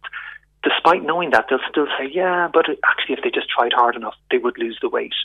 So that will limit the person with obesity uh, being able to discuss their weight because as soon as they bring it up, the healthcare professional is likely to say, just try harder, which doesn't work. But also, it prevents people with obesity going to their doctors at all. So And year, go and go coming forward for help. and coming forward for help Yeah. even for their obesity or anything else. So we had a stand in St Vincent's University Hospital uh, where I also work um, last week as part of World Obesity Day. And that stand was just myself, other um, people working in, in obesity clinics and research, and also patient representatives. And the amount of people that stopped and said, I'm afraid to go to my GP with back pain, or I'm afraid to go to my GP with shortness of breath. I'm afraid to, to look for help because I know when I go in, they'll look at my weight and say, yeah, that's your weight. Oh, you should lose shocking. weight. That's and shocking. it stops people from accessing healthcare. And, and Karl, Karl, what treatment is available for people who suffer from obesity? Well, this is the unfortunate uh, part of the story. So, identifying stigma and addressing stigma, we all can do that today and tomorrow and forever. We can make a huge change in people's lives by just stopping, or by just changing the way we think and stopping ourselves from falling into that negative stigma cycle. When it comes to actually treating obesity, it's very, very difficult to treat. Diet and exercise treatment should definitely be tried because, 10, as I said, 10 to 20% of people will have long lasting weight reduction and long lasting treatment of their obesity with diet and exercise based programs. So if people haven't tried that, they definitely should. And the best way to do that is in a structured program. Now, that could be something commercially available. Um, in some areas, there's very limited access to um, uh, publicly funded uh, programs of some kind in the weight management service here in St. Columcille's Hospital, where I'm speaking to you uh, from today. We have the National Weight Management Service, uh, which can accept referrals of a specific cohort of people. So there are some diet and exercise programs available, and people should try that. However, if you've tried that and it doesn't work, then there are only two other options. One is medicines, and one is surgery. Medicines, uh, there are three main medicines that we have for treating obesity today. They're unfortunately not reimbursed, so people would have to pay out of pocket uh, for these. Uh, there are two of them that are tablets, one which is, an injection, and you can talk to your GP about some of those options. Some GPs are able to prescribe them, some are not. Um, but specialists, and we have an obesity clinic um, here in St. Columcille's and in uh, St. Vincent's uh, Hospital as well. We have uh, obesity clinics where people can go for medical treatment and we can prescribe those for them. And then the third and final option is surgical treatment. So in Cork, there is a surgical program uh, in the Bons, I think. Um, so I'm not sure that there's no public program in Cork. The only public surgical programs are in Galway and Dublin at the moment. But there are surgical treatment options available in most places, uh, but often only in the private system, which is really again, good. again discriminating against the ones that have. And Camille, why are the drugs not reimbursed? So the drugs are not reimbursed uh, for. Well, it's a good question because there's a couple of reasons. Probably, what we found across Europe. So this is not just an Irish problem. Uh, it's actually the case across Europe and pretty much everywhere. That because obesity affects in, in Ireland, it affects one in four people, and an additional one in four are at risk. So potentially half the population in the next ten years could be living with obesity. And so the government realizes if they put these on a drug payment scheme or on a medical card scheme uh, reimbursement, that's a lot of money they could be potentially paying out for medicines on a year by year basis. So presumably that's why. But that might be my uh, skeptical yeah. or paranoid. Yeah, it, it straight away got me to think it's almost like actually it must be your own fault. We really need to pay for your medication at the same time. It almost well, falls into that category. Well, if you're a cynic, you would say that yeah. this is why this line is trotted out to kind of take the blame, not the blame, but the responsibility away from the healthcare service and putting it on the individual. Individuals have to have responsibility for their health, absolutely. But when it comes to something like obesity, we know that the majority of people are trying really hard themselves and unable to treat it without help. Okay, so we as a healthcare service should be offering. And sort of false economy as well, Karl, because of the other health implications that arise from obesity. Absolutely. Yeah. So uh, what we know is obesity is associated with lots of other diseases. A lot of people know about diabetes, for example. A lot of people know about heart disease and high blood pressure. But actually, diabetes or obesity is also associated with other conditions like sleep apnea and even some cancers. And what we know from surgical studies, we've only really proven this very well in surgical studies, but we have proven that in people who have bariatric or metabolic surgery, so that's the weight loss surgery, within five years or so, you've recovered the cost because they come off their blood pressure tablets, they come off their insulin, and um, they're less likely to have heart attacks or have cancer which again has a cost associated with it. So there is very good evidence to say that in the long term we would save money by treating obesity. But the problem is in the political space, we're still in that cycle, which hopefully will change, where we're kind of on a year by year budget. You know, so people are not thinking about budget in five years, they're thinking, well, I need to keep to my budget this year, and next year we can think again. Whereas if we had a kind of longer term budgetary strategy, that might allow people to really think about treating obesity more directly through the healthcare service uh, because it would save money. We would definitely save money um, in the long term with right. and, and well done on your campaign, Carol. And thanks a million for joining us uh, on the programme this morning. I enjoyed our chat. Thank thanks for that. Bye bye. Bye bye. Dr. Carol Neff, consultant physician at St. Columcille's Hospital on the issue of obesity. Uh, West Cork listener says, Hi Patricia, my weight was around 11 stone until I went on a certain medically prescribed tablet and my weight doubled over six months to approximately 22 stone. Oh my goodness. Uh, I now have the weight under reasonable control and I've reduced my weight uh, somewhat. That's dreadful. And I'm assuming that you're off the meds now uh, and keep battling. The weight will come down. But that's, that is tough. That is tough to be put on a medication for whatever you needed to be on the medication for. And then because of that, your weight doubles to 22 stone. Absolutely shocking. Thank you for your WhatsApp to 0862 103 103. And somebody earlier sent me in a photograph and asked me if we could find out what was going going on, please. And it was a photograph that was taken at Charleville train station, I think, yesterday. And it, it just shows the, I suppose, sense of panic that's out there with the COVID 19. And it is a photograph of, I'm assuming they're two gentlemen. One is in a white overall, the complete overall with the hood up, and the other is in a yellow overall, again with the hood up. And somebody was wondering what's going on, what were they doing at Charleville train station. So we got on to Irish Rail, who tell us that Irish Rail are doing some line works at night in the area, and the overalls are just the normal ones worn by the contractors when doing maintenance on the on track machines during the day. So there's nothing to panic. It wasn't anybody in doing a deep clean uh, or anything inside in Charleville train, train station. It's just literally ongoing track maintenance. 1850 333 103.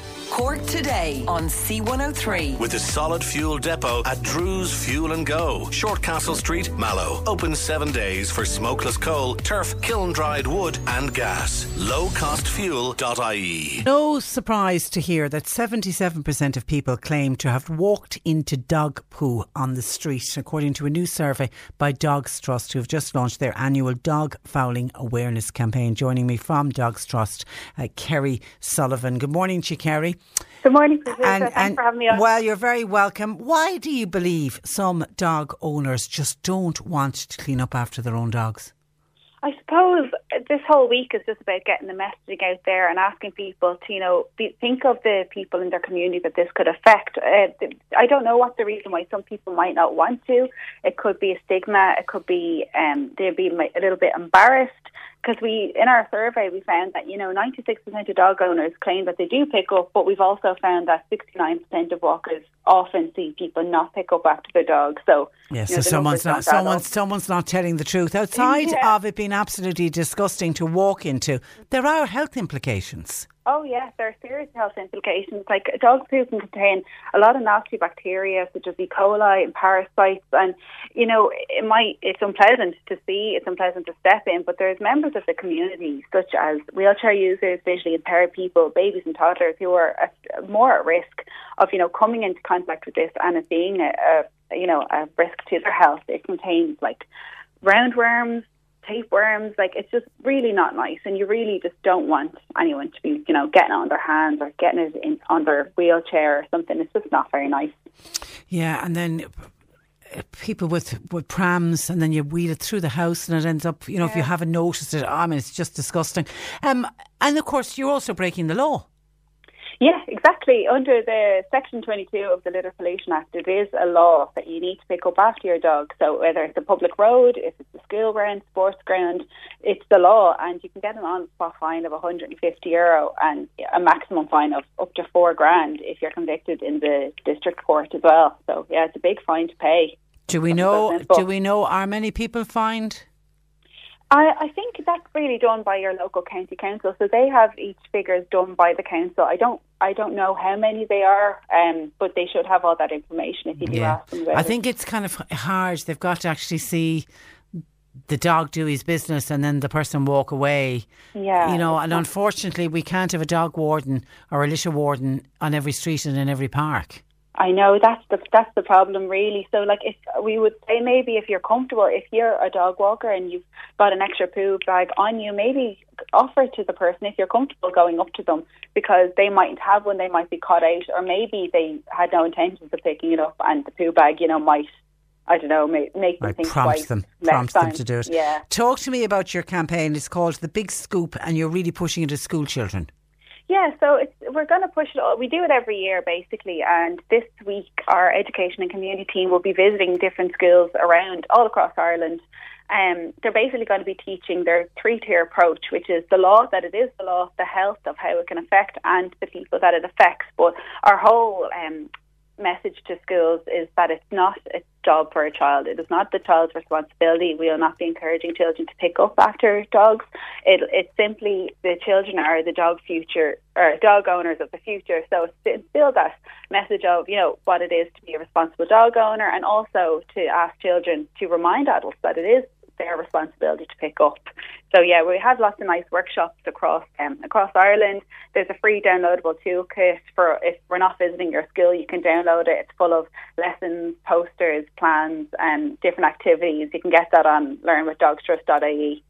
And I think it's great to target children because children are great to point out to adults yeah, they are indeed. You need to, exactly what they're thinking, what's on their mind. Yeah, yeah, because it it can be. I mean, you know, over the years, because it's one of those issues. I could open the phone lines, Kerry, every day and talk yeah. about dog fouling, and everyone has a story uh, to tell about it, and you know, people just get so cross and so annoyed by it, of and course. you have to be very brave to confront somebody and say, "Oi, clean up after your dog." Of I mean, course. we it would be great if we could all do it, but you've got to be brave, don't you, to do it?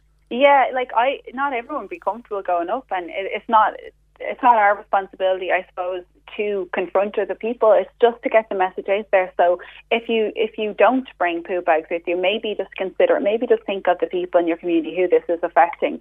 It only takes one a second to do. Like it really isn't a big issue, and it's done. And it's way more embarrassing. Well, I think to leave it and walk yeah, off and pretend yeah. you don't see it. So it shouldn't be for anyone to confront you over it.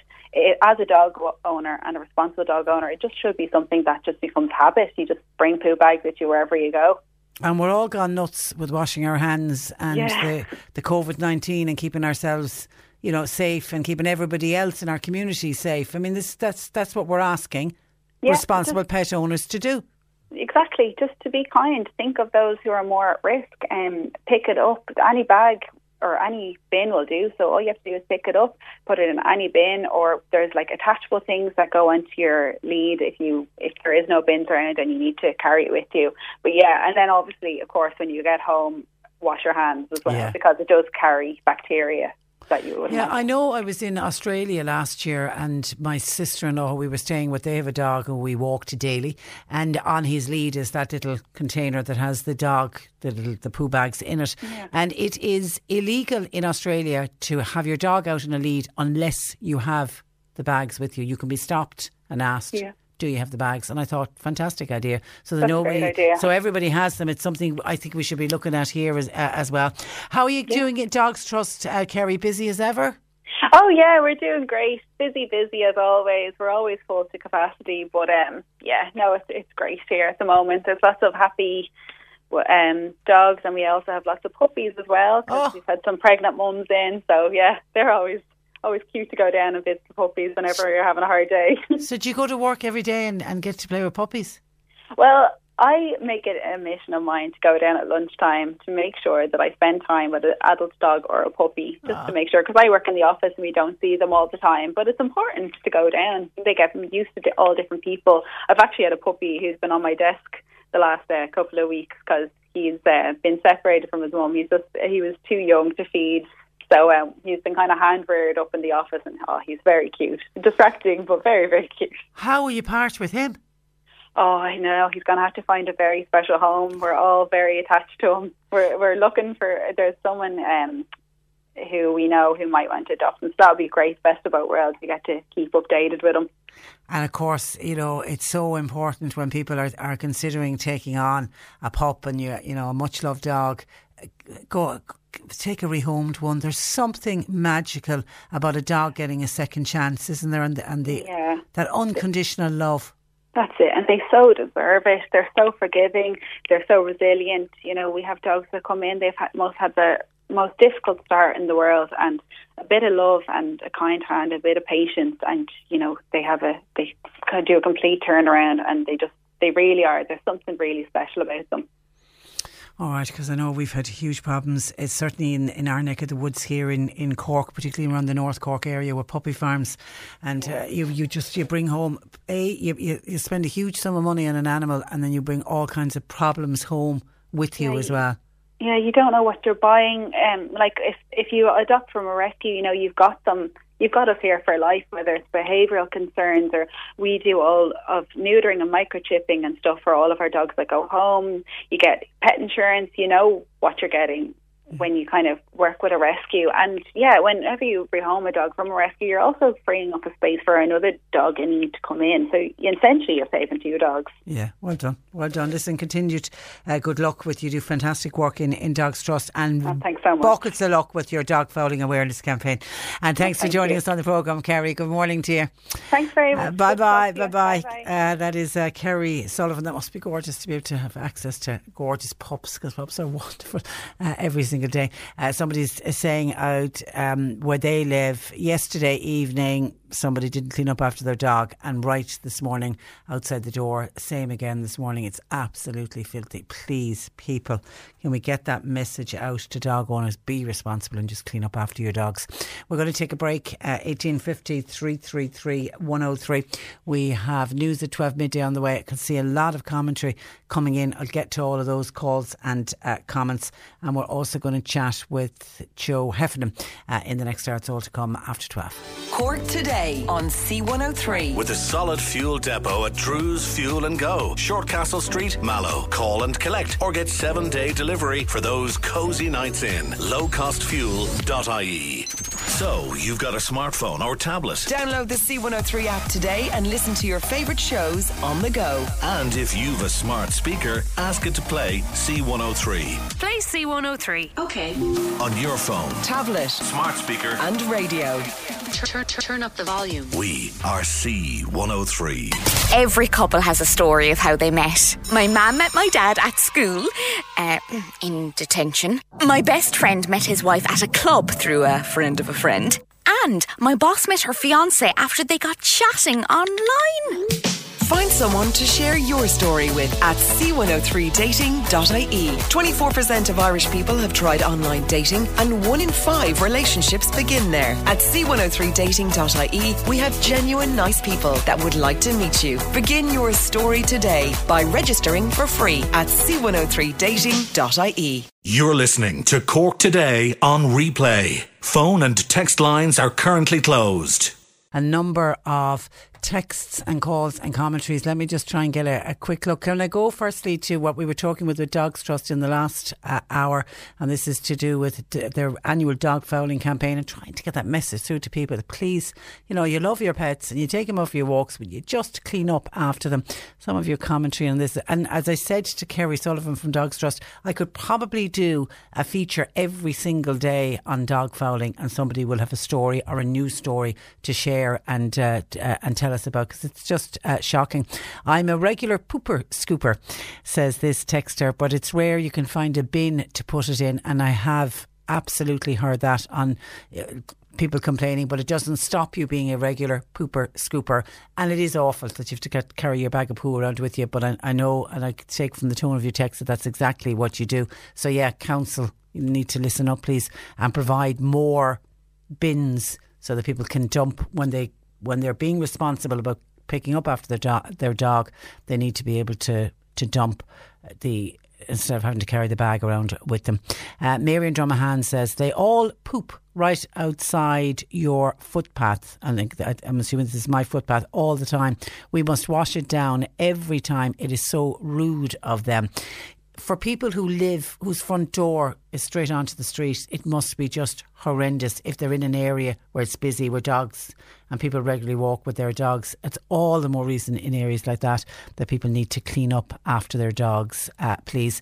And then I had a quick chat at the end because it was Dogs Trust about adopting a dog and and anytime we talk about somebody looking on our pet slot, for example, with Jane, if you know we hear from people who are looking for advice about a dog that they'd like to uh, forever to to bring home to have, to, to have a pet, and what I'm always trying to steer people towards go to some of the wonderful dog shelters and animal shelters that we have, and take on and give a dog a second chance because anyone that's ever adopted a dog from a shelter will tell you, I don't know what it is. It's as if the dog knows I've been given a second chance and that unconditional love. It's just incredible to become part and parcel of the family. Well, that prompted Liz in Kinsale to say, Trish, I'd love to adopt uh, a dog from a shelter, but I work full time, so wouldn't be at home all, all day and no rescue will even visit my home. Oh, I didn't realise that, says Liz in in Kinsale. I didn't see somebody has to be at home. I, I was unaware of that. And I suppose that's just the way they look after dogs and animals. It's different with a cat. You can leave a cat at home on their own and sometimes cats prefer to be on their on their own. But I suppose nobody wants to. Eh, if you're going to look after a dog correctly, it shouldn't be left home alone all day. So I suppose that is the reason why animal shelters will insist that when they are giving out a dog for adoption, they will insist that the person, somebody must be at home all of the time. 1850 333 103. Also coming into us on texts. Um, Okay, these, these are some of the texts that are coming into us to do with coronavirus. Uh, Pat says, Hi Trish, I reckon I had that virus about two weeks ago because it felt like I had a broken rib. I ended up going to the doctor and I was put on meds, so I'm okay now. Well, if you were put on meds, it must have been some kind of a chest infection that you had, Pat. But, you know, who's to say that it didn't start with the coronavirus? A lot of people are speculating and reckoning that that bug, that virus that was around before Christmas, and it definitely was a virus that was around before Christmas, could that possibly have been uh, coronavirus. When a person, this is another texter, when D- Douglas listener, when a person recovers from the virus, has the virus left their body or is he or she still a carrier? Well, I know the gentleman that was on the Claire Byrne live show last night who was talking from the hospital bed, he has to be clear of the virus for two days before they leave him out of isolation and leave him out of the hospital. So I suppose once you're clear for two days, you you should be okay. It's it's while you still have the virus in your system that obviously you are contagious. Hi, Patricia. Regarding shaking and not shaking of hands, I can't see the logic in this elbow tipping that people are doing. If people sneeze or cough into their sleeve and then the person doesn't wipe down their sleeve and then they brush off somebody else and they do this elbow bumping, are you not going to pass the infection on that way as well? Yes, yeah, so many ways for you to pick it up. Absolutely, yeah. This is where it goes back to though. Keep your own hands spotlessly clean and be careful with when you put your hands up to your face, to your mouth, to your nose, to your eyes before you eat. Just constantly make sure you're washing your hands and you need to get that through to children as well. Just keep the hand hygiene to protect yourself.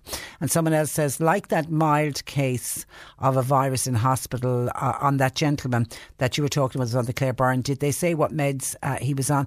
They didn't, but as far as I know, as with the ordinary flu, if you get the ordinary flu, and I can speak from experience because I had that a couple of weeks ago, there isn't anything you can't get an antibiotic for. I, I, there was some antiviral meds that I was able to take, but I think that just limits, it just reduces the symptoms by about two days. It doesn't take the virus away. The virus just has to go through your system. So, from what I can gather with the COVID 19, it's the same. It's pain relief and anything to bring down the fever because there's a fever, high temperature with it. So, your Panadol, your paracetamol is what you will be given, and you know, and for pain relief and to bring down the um, the the temperature. That's the main way at the moment, uh, of what they are actually doing. Okay, some of your texts, some of your WhatsApps coming in. Hi, Patricia. With all the coronavirus being talk, been spoken about. I can hardly believe what I witnessed. I was in a shop that sells cakes and breads. One of the assistants who was serving another customer licked her fingers to open the plastic bag. Then, with the same hand, picked up a small loaf of bread and placed it in the bag. It was absolutely disgusting. Uh, if we never had coronavirus, such a thing as that's just bad hygiene, says Matt, Matty. Did, did you stay in the shop and then buy your unwrapped bread yourself, Matty, or what did you do? One wonders. Okay, Patricia, spare a thought, please. With people worried about COVID 19, what are hotels doing to keep their rooms free of germs, says Heidi. Yeah, I, I take it. Well, there's cleaning. There's cleaning goes on every day inside in hotels. Do they do extra deep cleaning? I don't know. I, I presume they do because it will be really important for hotels to make sure that they don't get an outbreak of COVID 19 because that would be absolutely detrimental to the hotel's business. So I don't in any way think that hotels, I'd say they're probably doing deep uh, cleaning. Hi, Patricia. This is William in Fermoy. I was told by somebody that supermarkets are rationing paracetamol to one box per customer because of the coronavirus. And people were believing it. However, this legislation has been in place for years now. It just goes to show how rumours can be spread online. Um, says William. Actually, I was I was about to say I thought supermarkets were only allowed to sell you one box. Yeah, the one box is nothing to do with rationing, and the rationing that I mentioned earlier is rationing that's going on at Tesco in the United Kingdom. They've started doing rationing. I, I, don't know if anybody's heard of rationing happening in this country. I haven't heard of any as of yet. That's not to say that the rationing isn't happening, but it, if it is, can you let us know, please? And, and, we'll pass it on to other people. But I'm sure supermarkets will put up signs inside in shops if they think, if they feel the need to introduce rationing. But I think if, if we can just in some way stop all the panic so we don't have people rushing out to be buying every packet of pasta and every tin of beans that was certainly where I was in Mallow over the weekend, you couldn't get a tin of beans. Everyone was buying, was st- trying to stock up. Okay, some of your emails into Patricia at c103.ie. Hi, Patricia. All the advice about the advi- virus says to avoid people coughing and sneezing, but to me, it seems it must be spreading much easier than just through droplets from coughing and sneezing. Is it not spread, spreading through the air that people are breathing? Is it not an airborne condition. These people are not sneezing and coughing directly and people are all over them, and yet it is still spreading. No, all of the experts are saying it isn't airborne, it is definitely by uh, droplet. The main way the disease spreads is through respiratory do- droplets, which are expelled by somebody who's either coughing or sneezing. It is not an airborne condition, and the most effective way to protect yourself and others against COVID 19 is to frequently clean your hands Cover your cough with the bend of your elbow or cough or sneeze into a tissue and then dispose of it immediately and maintain a distance of at least one metre from anyone who's coughing or sneezing because the droplet has see the droplet can get on you and then if you're not keeping your hands clean the droplet then if you wipe your say it's on a sleeve or say it's on a door handle that somebody sneezed or coughed on and or they coughed into their hand and then put their hand onto a door handle or the banister of a stairs or whatever, and then you put your hand there, gets onto your hand. If you don't keep your hands clean, virus then is on your hand and then it go into your nose, your mouth, or your eyes. That's why the constant cleaning of your hands is so important. And then Mara says, Patricia, the media. The media are giving us conflicting messages about COVID 19. We hear from some sources that the virus poses a greater threat to those with underlying health problems uh, than it does for healthy people, and that it's a mild sickness for most people, as nearly all flus are. Other media sources are forecasting huge death tolls from the virus, which is spreading fear and panic and actually lowering people's immune capability should the virus infect them. It's interesting to contrast the COVID 19 flu virus with the ordinary flu virus, which does not seem to be prevalent this year. And we are glad not to hear an epidemic of children dying from it so far.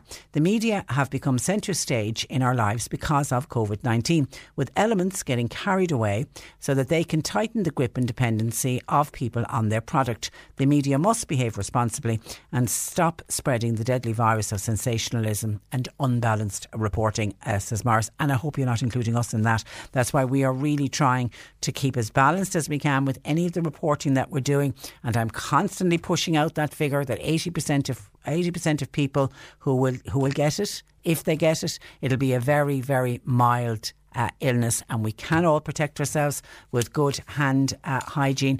And when you talk about uh, tens of thousands of people will die from COVID 19. That's the worldwide figure.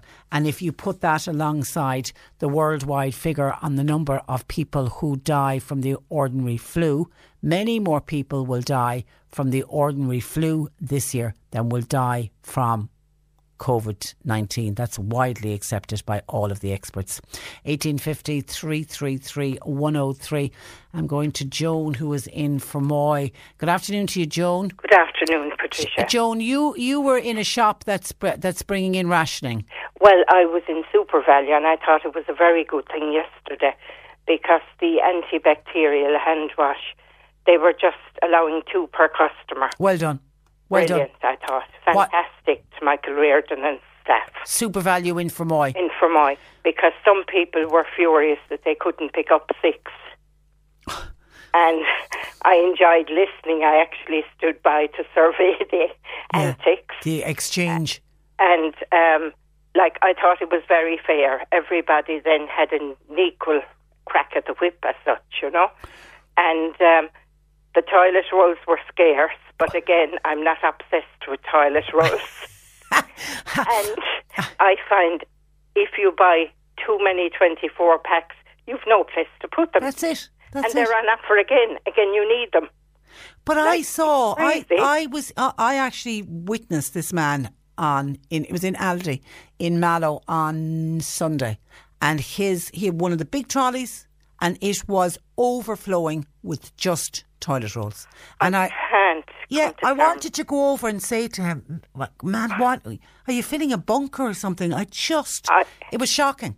It's, I mean, it's just crazy because you'd always have some tissues in the house that would suffice. You would. We often had two packs of 24 going back years, and you see, feel you'd have so many in the spare press, you might go down to one or two, Mm. you know. So I just buy a pack of nine or 12 now. And that's enough. And we're, but well done, and well done to SuperValu and Fermoy. And I imagine other stores because we got a call on Monday in from a woman who was in an, in an, another supermarket. I can't remember where she was, and she said a gentleman came in. He put his trolley right up beside where all the liquid soaps were, and he Oh. put his two arms in and just swept, swept the whole straight down it like they were falling on the floor. He was taking so many, and then up he went. And of course, there was no soaps then, liquid soaps for anybody else for the rest And of the I day. And I feel sorry for people that are doing one weekly shop on a pension and they're budgeting. yeah, and they can't bulk and they buy. can't get it when they go, and that is pathetic. Yeah, we we have to stop and and Yeah, no, I was Don't be really delighted yesterday Well done. because um, it was a great start, I felt. But they always are good with offers like that. good. They do limit three, four per person.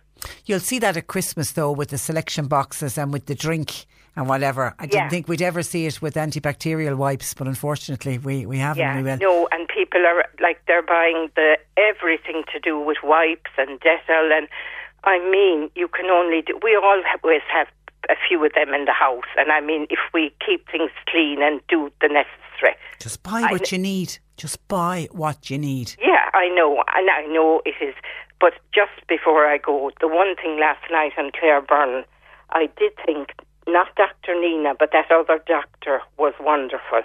If this is a female doctor, Yes. isn't it? Yeah, I must because I missed it now. I was. She really I mu- laid down the line. Yeah, we I must- should have done more. We're waiting for experts, as she said, and who's to say they are the experts?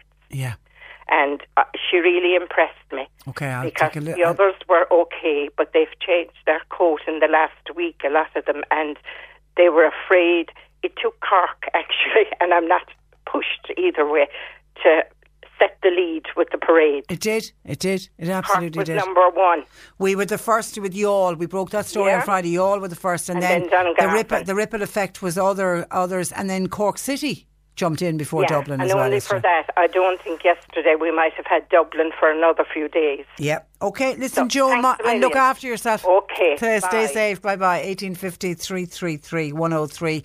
Castletownroche, Ballyhooly, Church Restoration Bingo fundraiser uh, due to be held next Monday night on the eve of St Patrick's Day has been cancelled.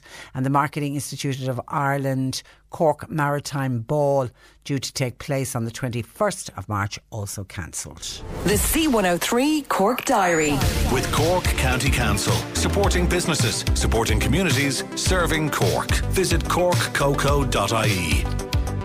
Now, this is something that is going ahead and it's going on today. We spoke about this about two weeks ago on the programme. This is this new initiative on health and well-being beginning in Mallow, where a GP or another healthcare professional can refer patients experiencing loneliness or anxiety or other non-medical needs to a link worker who will then support them to become more integrated into the community. There's an information stand today at the Mallow Primary Healthcare Centre. It's there all day today if you want to pop along and find out a little bit more about it. Bishopstown and District Lions Club table quiz at Bishopstown GAA is on tonight at 8. Tables of 4, 40 euro. Proceeds will go to St Gabriel's Special School and other local charities. And the monthly Mass in honour of St Pio taking place at the Church of the Resurrection in Mallow tonight at half past eight. Please note the change of time. It's at half past uh, eight. Bandon Hill Walking Club, in conjunction with Lisheen's House, holding a talk on well-being and suicide prevention. Coppergrove in Bandon tomorrow night at half past seven.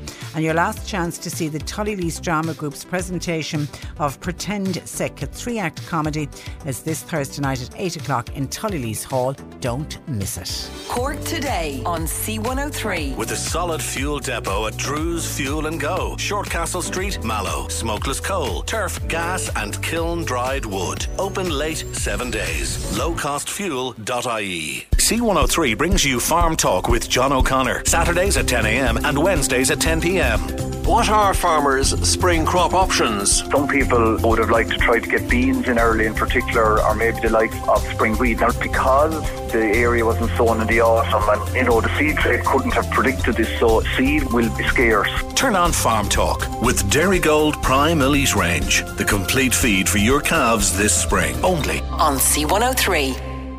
Okay, texting a listener wants to know is there any news on Banteer Bingo? Is it on or is it cancelled? We've no words to say that it's not cancelled, so we assume if they haven't contacted us, it's going ahead. Kanturk have cancelled their bingo, and Fermoy have cancelled their bingo for the. How would you like to look five years younger? In a clinical study, people that had volume added with Juvederm Voluma XC in the cheeks perceived themselves as looking five years younger at six months after treatment. Look younger, feel like you. Add volume for lift and contour in the cheeks with Juvederm Voluma XC. Reverse signs of aging by adding volume to smooth laugh lines with Juvederm Vollure XC. For important safety information and to find a licensed specialist, visit juvederm.com. That's J U V E D E R M.com. Not for people with severe allergic reactions, allergies to lidocaine, or the proteins used in Juvederm. Common side effects include injection site redness, swelling, pain, tenderness, firmness, lumps, bumps, bruising, discoloration, or itching. There's a risk of unintentional injection into a blood vessel, which can cause vision abnormalities, blindness, stroke, temporary scabs, or scarring. Talk to a licensed specialist to find out if it's right for you. Hey, I'm Ryan Reynolds. At Mint Mobile, we like to do the opposite of what Big Wireless does. They charge you a lot, we charge you a little. So naturally, when they announced they'd be raising their prices due to inflation, we decided to deflate our prices due to not hating you. That's right. We're cutting the price of Mint Unlimited from $30 a month to just $15 a month.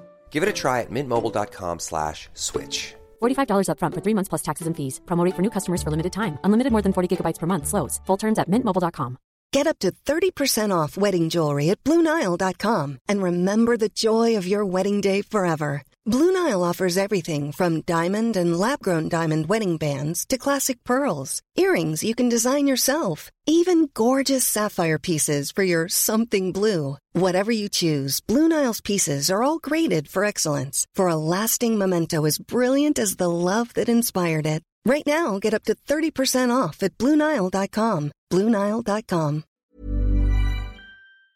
foreseeable future. And the Mallow 10 mile road race, I'm now being told, is also cancelled. Now, Eddie Goggin. Editor of The Opinion in Bandon uh, joins me. Good afternoon to you, Eddie. Hello, Patricia. How are you? Yeah, I'm, I'm keeping very well. Your annual awards, where you team up with the Bandon uh, Co op, you're cancelling or postponing? We're postponing, Okay. uh, hopefully, um, until the autumn. Uh, we made the decision yesterday morning, just like many other organisations. We felt um, the nature of it. Usually there's 500 to 600 people in the hall, uh, good few elderly among the winners this year. And it's um, the whole nature of the, the night whereby people are congratulating and shaking hands. Yeah. We just felt we had no choice but to be attacked responsibly and to postpone it. Again, look, we do, we can't look into the future. Uh, we we don't know. The only other um, the only other experience we've had of this was back in 2001 with the foot and mouth, What happened that year? and uh, we postponed it and we had it at a later stage. But the, the foot and mouth really set hold around March and it was gone by September. But uh, we delayed. Um, we actually held one in May.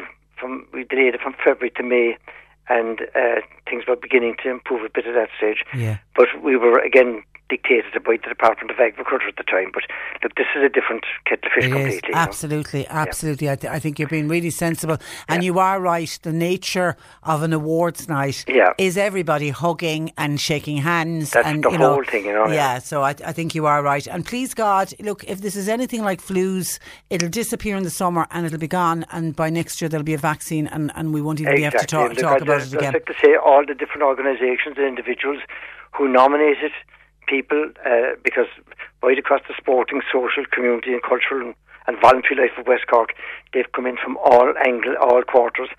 And uh, letters were to go out yesterday to the winners and to those who nominated winners, those that didn't get into the winners' enclosure on this occasion.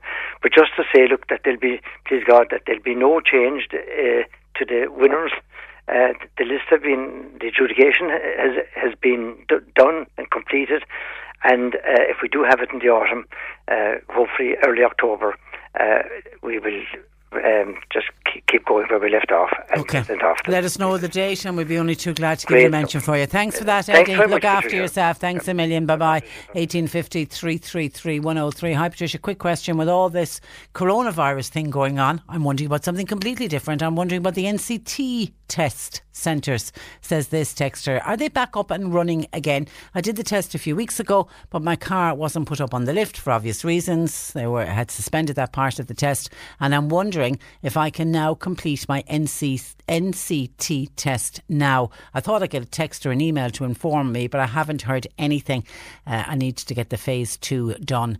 How is everybody else getting on with that? Has anybody else? Okay, so anyone who got the NCT test on your car done, when you weren't allowed to get the final part where they put it up on the list, take a look at the underbody.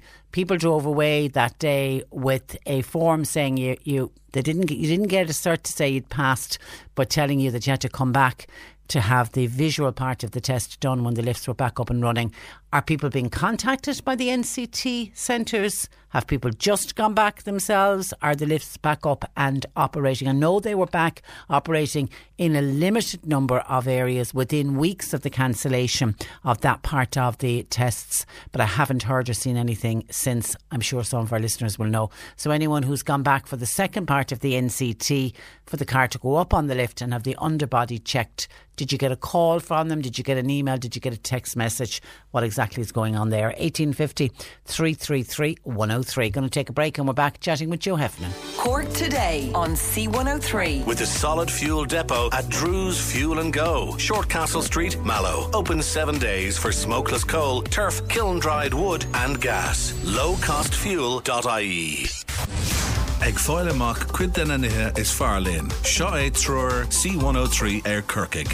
Tá gcuirtha in aice le mai chruma. Sin chuirsí sa bhí an Irish Times air ná raibh se cosú leis na Florida Everglades ach gan an chrogail. Áin aimiid an chiaalaá leis agus cáir tuis go bhfuil irid agsúlach danar hagan se chuig an bhíúra agus na plandaí a rásná. Táisiúlóid fé le sé km ann agus is counter í in bhfuil áilecht ná dúrtha den giad sco le feiscint. An chiaadú eile bhfuil air úr tuathe tastáilhait téróheas ó bhá chruma cho fada leis sem gáirtha. Nukta cuid denna nithe is fear í Gorkig. C103. This is the Cork Today replay on C103. And we're just hearing Ryanair is to suspend all flights into and out of Italy and within Italy from now until Wednesday, the 8th of uh, April. So, no real surprise on that one. That's Ryanair suspending all flights into and out of uh, Italy.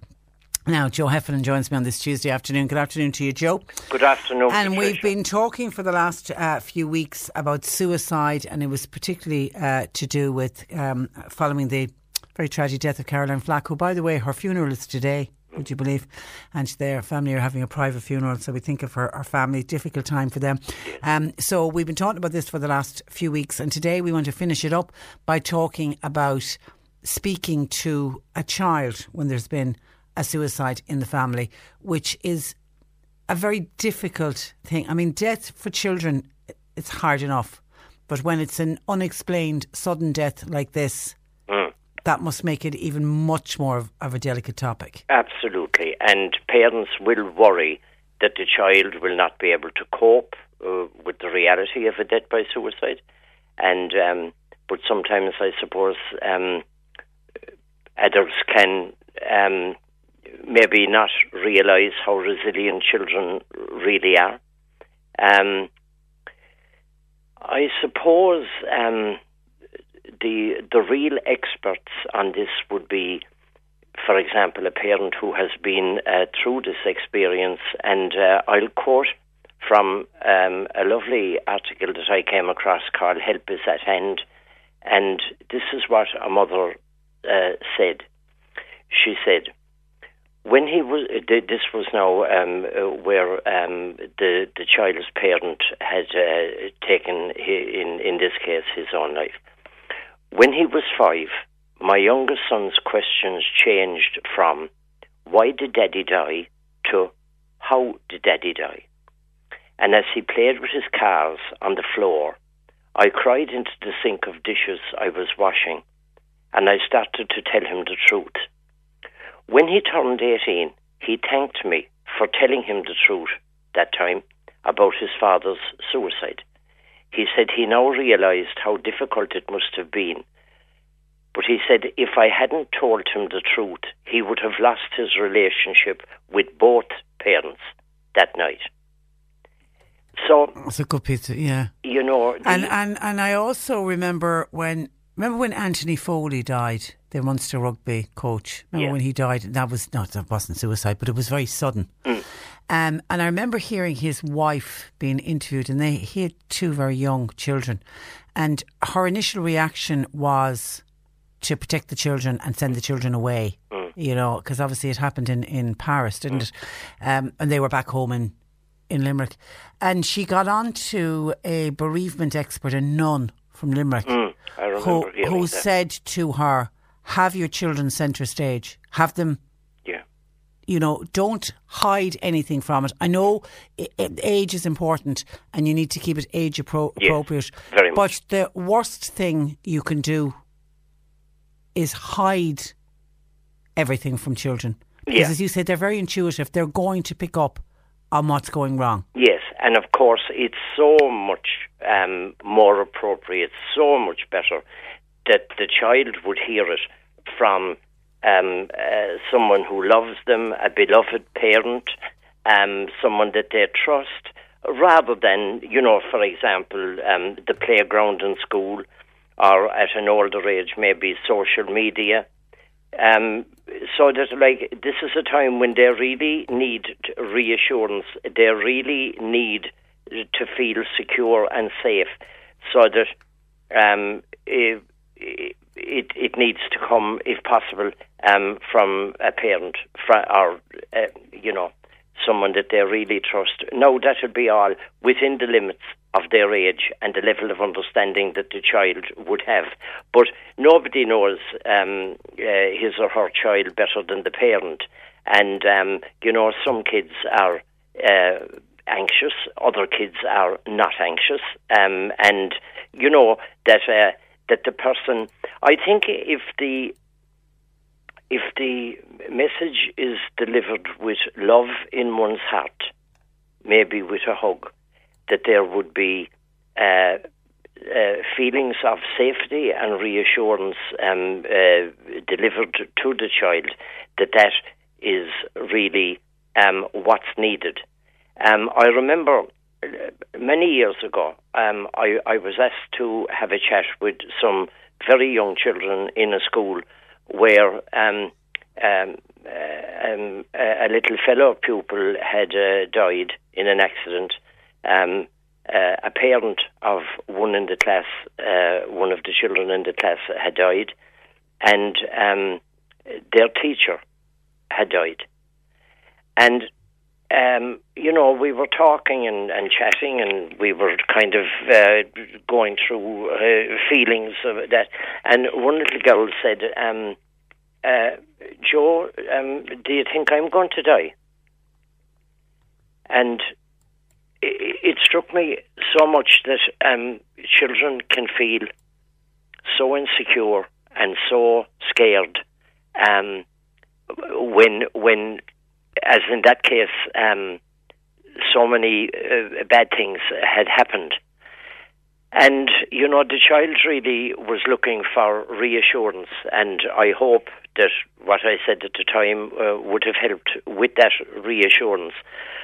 So that um, I, I suppose um, the truth um, were in uh, delivered in the appropriate um, way is is what will will help a child. Um, there was uh,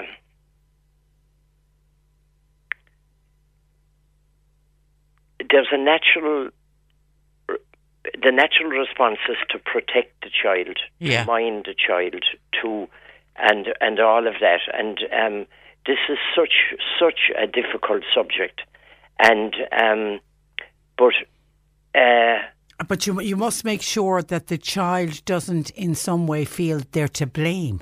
That would be my big fear factor. That is a huge one. Because they'll carry that with them then for life, not even understanding that it was nothing to do with them. Absolutely, absolutely.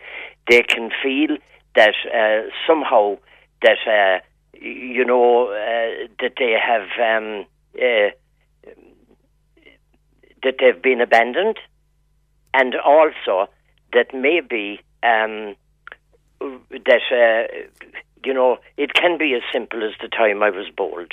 It can be as simple as the time that I um, wouldn't, um, you know, uh, take the dishes off the table. And uh, these things need to be shared in a loving and um, uh, age-appropriate way. Um, uh, maybe, maybe to share the truth, um, maybe uh, gradually. Um, And obviously, all of, uh, as we said at the outset, the words used are, are age appropriate. Yes. But but it's using the correct words. I mean, words like death and dying. Absolutely. I, I'm.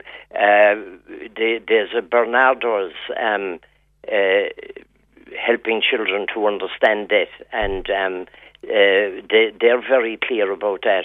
Not to be using words like um, uh, "he's gone to sleep" or "granddad has gone away." Um, uh, we lost granddad uh, is not the way that that the the actual words of uh, dead um, uh, and should be used because even though that they seem to be harsh, they're they're much less likely to lead to misunderstandings later, um, because children can take words extremely difficulty, uh, extremely. Um, uh, They take it literally. Literally. They- uh, yeah, and so if you say to someone they've gone to sleep, that then could lead to a child being fearful of going to sleep. Um, uh, for for example, and I know we were t- we we were when we've been talking about the COVID nineteen, we did a piece um, last week because we were getting calls in from parents of young children saying their children are terrified, and you know, and particularly when they're hearing vulnerable elderly people. We had one child who was obsessed that that granny was going to die. Yeah. You know, and you just so you just have to be very careful of it's to get that balance right, but it's to answer children's questions, listen to them, yes. and be as truthful as you possibly can. Absolutely, that's exactly the the, the, the, the way to put it. To be as truthful as is safe to be, um, but that that that there that it's not a closed subject in the house. That that it is talked about. Um, there was one parent um, uh, quoted as saying, um, uh, I, "I told my daughter straight away." and she is the most stable little girl I know. I bought her a memories book and told her to write down anything of what you shared with the person who had gone. Um, like, for example, going to places together. And the child um, wrote down good memories and in later life was able to remember these things and, um, you know, was able to uh, comprehend and able to um, reach um, uh, an understanding, um, wh- whereas uh, the closed book, um, w- w- the the avoidance um, would would not be helpful. Um, uh, some of, of what I read was from um, coping with suicide in childhood, and um, it was by uh, a lady called Kerry Noonan, um, who I think is based in Liverpool um, but this was uh, an Australian uh, youth suicide um, uh, uh, publication. Um, so uh, it must be the most absolutely difficult, difficult time, and um, It's dreadful, and it's dreadful. You know, if if it's a parent. Uh, you've got the other parent grieving, you know, the loss of their much loved husband, wife, whatever it is, and then trying to look after the children at the same time. So I would always say to people, lean on others. You know, there will always be help available either through family, friends, the community, and lean on others for the for, the- for the help that, that you require. Absolutely. Okay, we'll leave it there. And actually, this is a, well, kind of a nice time. Margaret O'Callaghan has just been on to say that the fashion show for suicide awareness has been scheduled for this coming Friday night in Kilbrin Social Club has been deferred. So much has been deferred uh, to uh, a later date. Are you looking after yourself, Joe, with the with the with the COVID nineteen? Is it driving you Yeah. mad, or Yeah. are, are you trying to remain calm, or are you a bit panicked about it? Um, I suppose trying to remain calm. Um, Yeah. Our son has um, an exhibition in the Royal Hibernian Academy in Dublin. It will run for a month from tomorrow until the 26th of April. Fabulous. And I'm thinking, I hope that all this um, um coronavirus thing doesn't impact negatively on it. Um, you know, uh, it, it, it, it is a big. Um, uh, a huge influence in a in a negative way on all our lives, I suppose, at the moment. All we can do is take whatever measures we can to make That's sure it. we're safe. That's it. And look look out for each other. Listen, Yeah. Joe, pleasure as always. We'll talk. No, we won't talk next week because it'll be St. Patrick's Day. Happy St. Patrick's Day to you. Thank you. And uh, we'll talk to you the following week. God bless. Thanks. Uh, bye bye. That is uh, Joe Heffernan, who runs a counselling practice in Boherbue. His number's 029766117. And before I go, just a quick couple of texts that I can get to. Hi to uh, Nicola, as she sent on a lovely photograph from Fedan North to say, I'm like a little witch here up the mountain. I'm following Annalise's recipe from last week. You know, the, the recipe for the antibacterial wipe that you can make yourself or a spray. Thanking you so much for it. I've passed the recipe on to all my friends and relatives, both here and abroad, via Facebook. I'm in that at risk group that people speak about. I'm 60, asthmatic, faulty heart valve. So my husband and I are doing our best to stay safe. Love your programme. Um, great for the community. Um, thank you. Thank you, Nicola. That's uh, lovely. And stay safe. And she sends in a little picture. She's got all her stuff and she's putting together the, the lotions and the potions that Annalise has uh, suggested. Lots of people are doing it and it's, it's terrific, particularly when people are finding it so difficult to actually get the hand gel. It's, it's a great little recipe from Annalise. And somebody else says, Mike says, I've got aloe vera gel that I got for my scalp last year. I'm using on my hands now for this year. Yeah, I mean, Annalise was saying, yeah, the aloe vera is fantastic and will hopefully give you some kind of uh, protection. Uh, well done on that. And I just want to. Um, hi, uh, Patricia. I think everybody should have cotton hankies and put a little bit of disinfectant uh, on it, a little bit of lavender, tea tree oil, says Mike in Bantry. It'll keep everybody safe. And Frank is wondering, what about bedroom activities? Will we need to be stopping the bedroom activities for now? Well, in all the advice that I've seen given out, uh, Frank, I haven't seen anything about the stopping of bedroom activities. So I think you're quite safe at the moment. If it gets to the stage that we have to cancel bedroom activities, I will bring that to you post haste. I promise you that. That's where I leave you for today. My thanks to John Paul McNamara for producing. Nick Richards is with you for the afternoon, and we're back with you tomorrow morning at 10 o'clock. Until then, I'm Patricia Messenger. Have a very good afternoon. Cork today on C103. With a solid fuel depot at Drew's Fuel and Go, Shortcastle Street, Mallow. Call and collect or get seven day delivery for those cozy nights in. Lowcostfuel.ie. We've given away a VIP trip to New York with AmigoLoans.ie on C103. No, oh, it's ready. It's ready. Here we go. It's ready. Let's have a live. Okay, here we go. Here we go. Is it you? Hello? Uh, hi there. Is that Alan O'Sullivan? It is indeed. Alan, it's Simon and Patricia here from C103. Alan? Hi, Alan. We're going to New York City! Billy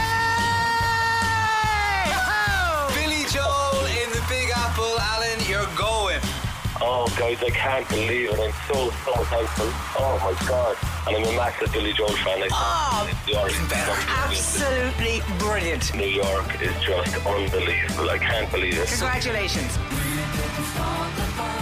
Stay tuned for our next big giveaway on Cork's greatest hits. C103. This summer, you need clothes that you can wear anywhere.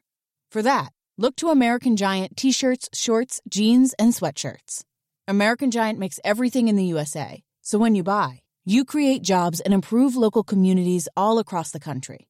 Shop summertime closet staples at American Giant.com and get 20% off your order when you use code WA23 at checkout.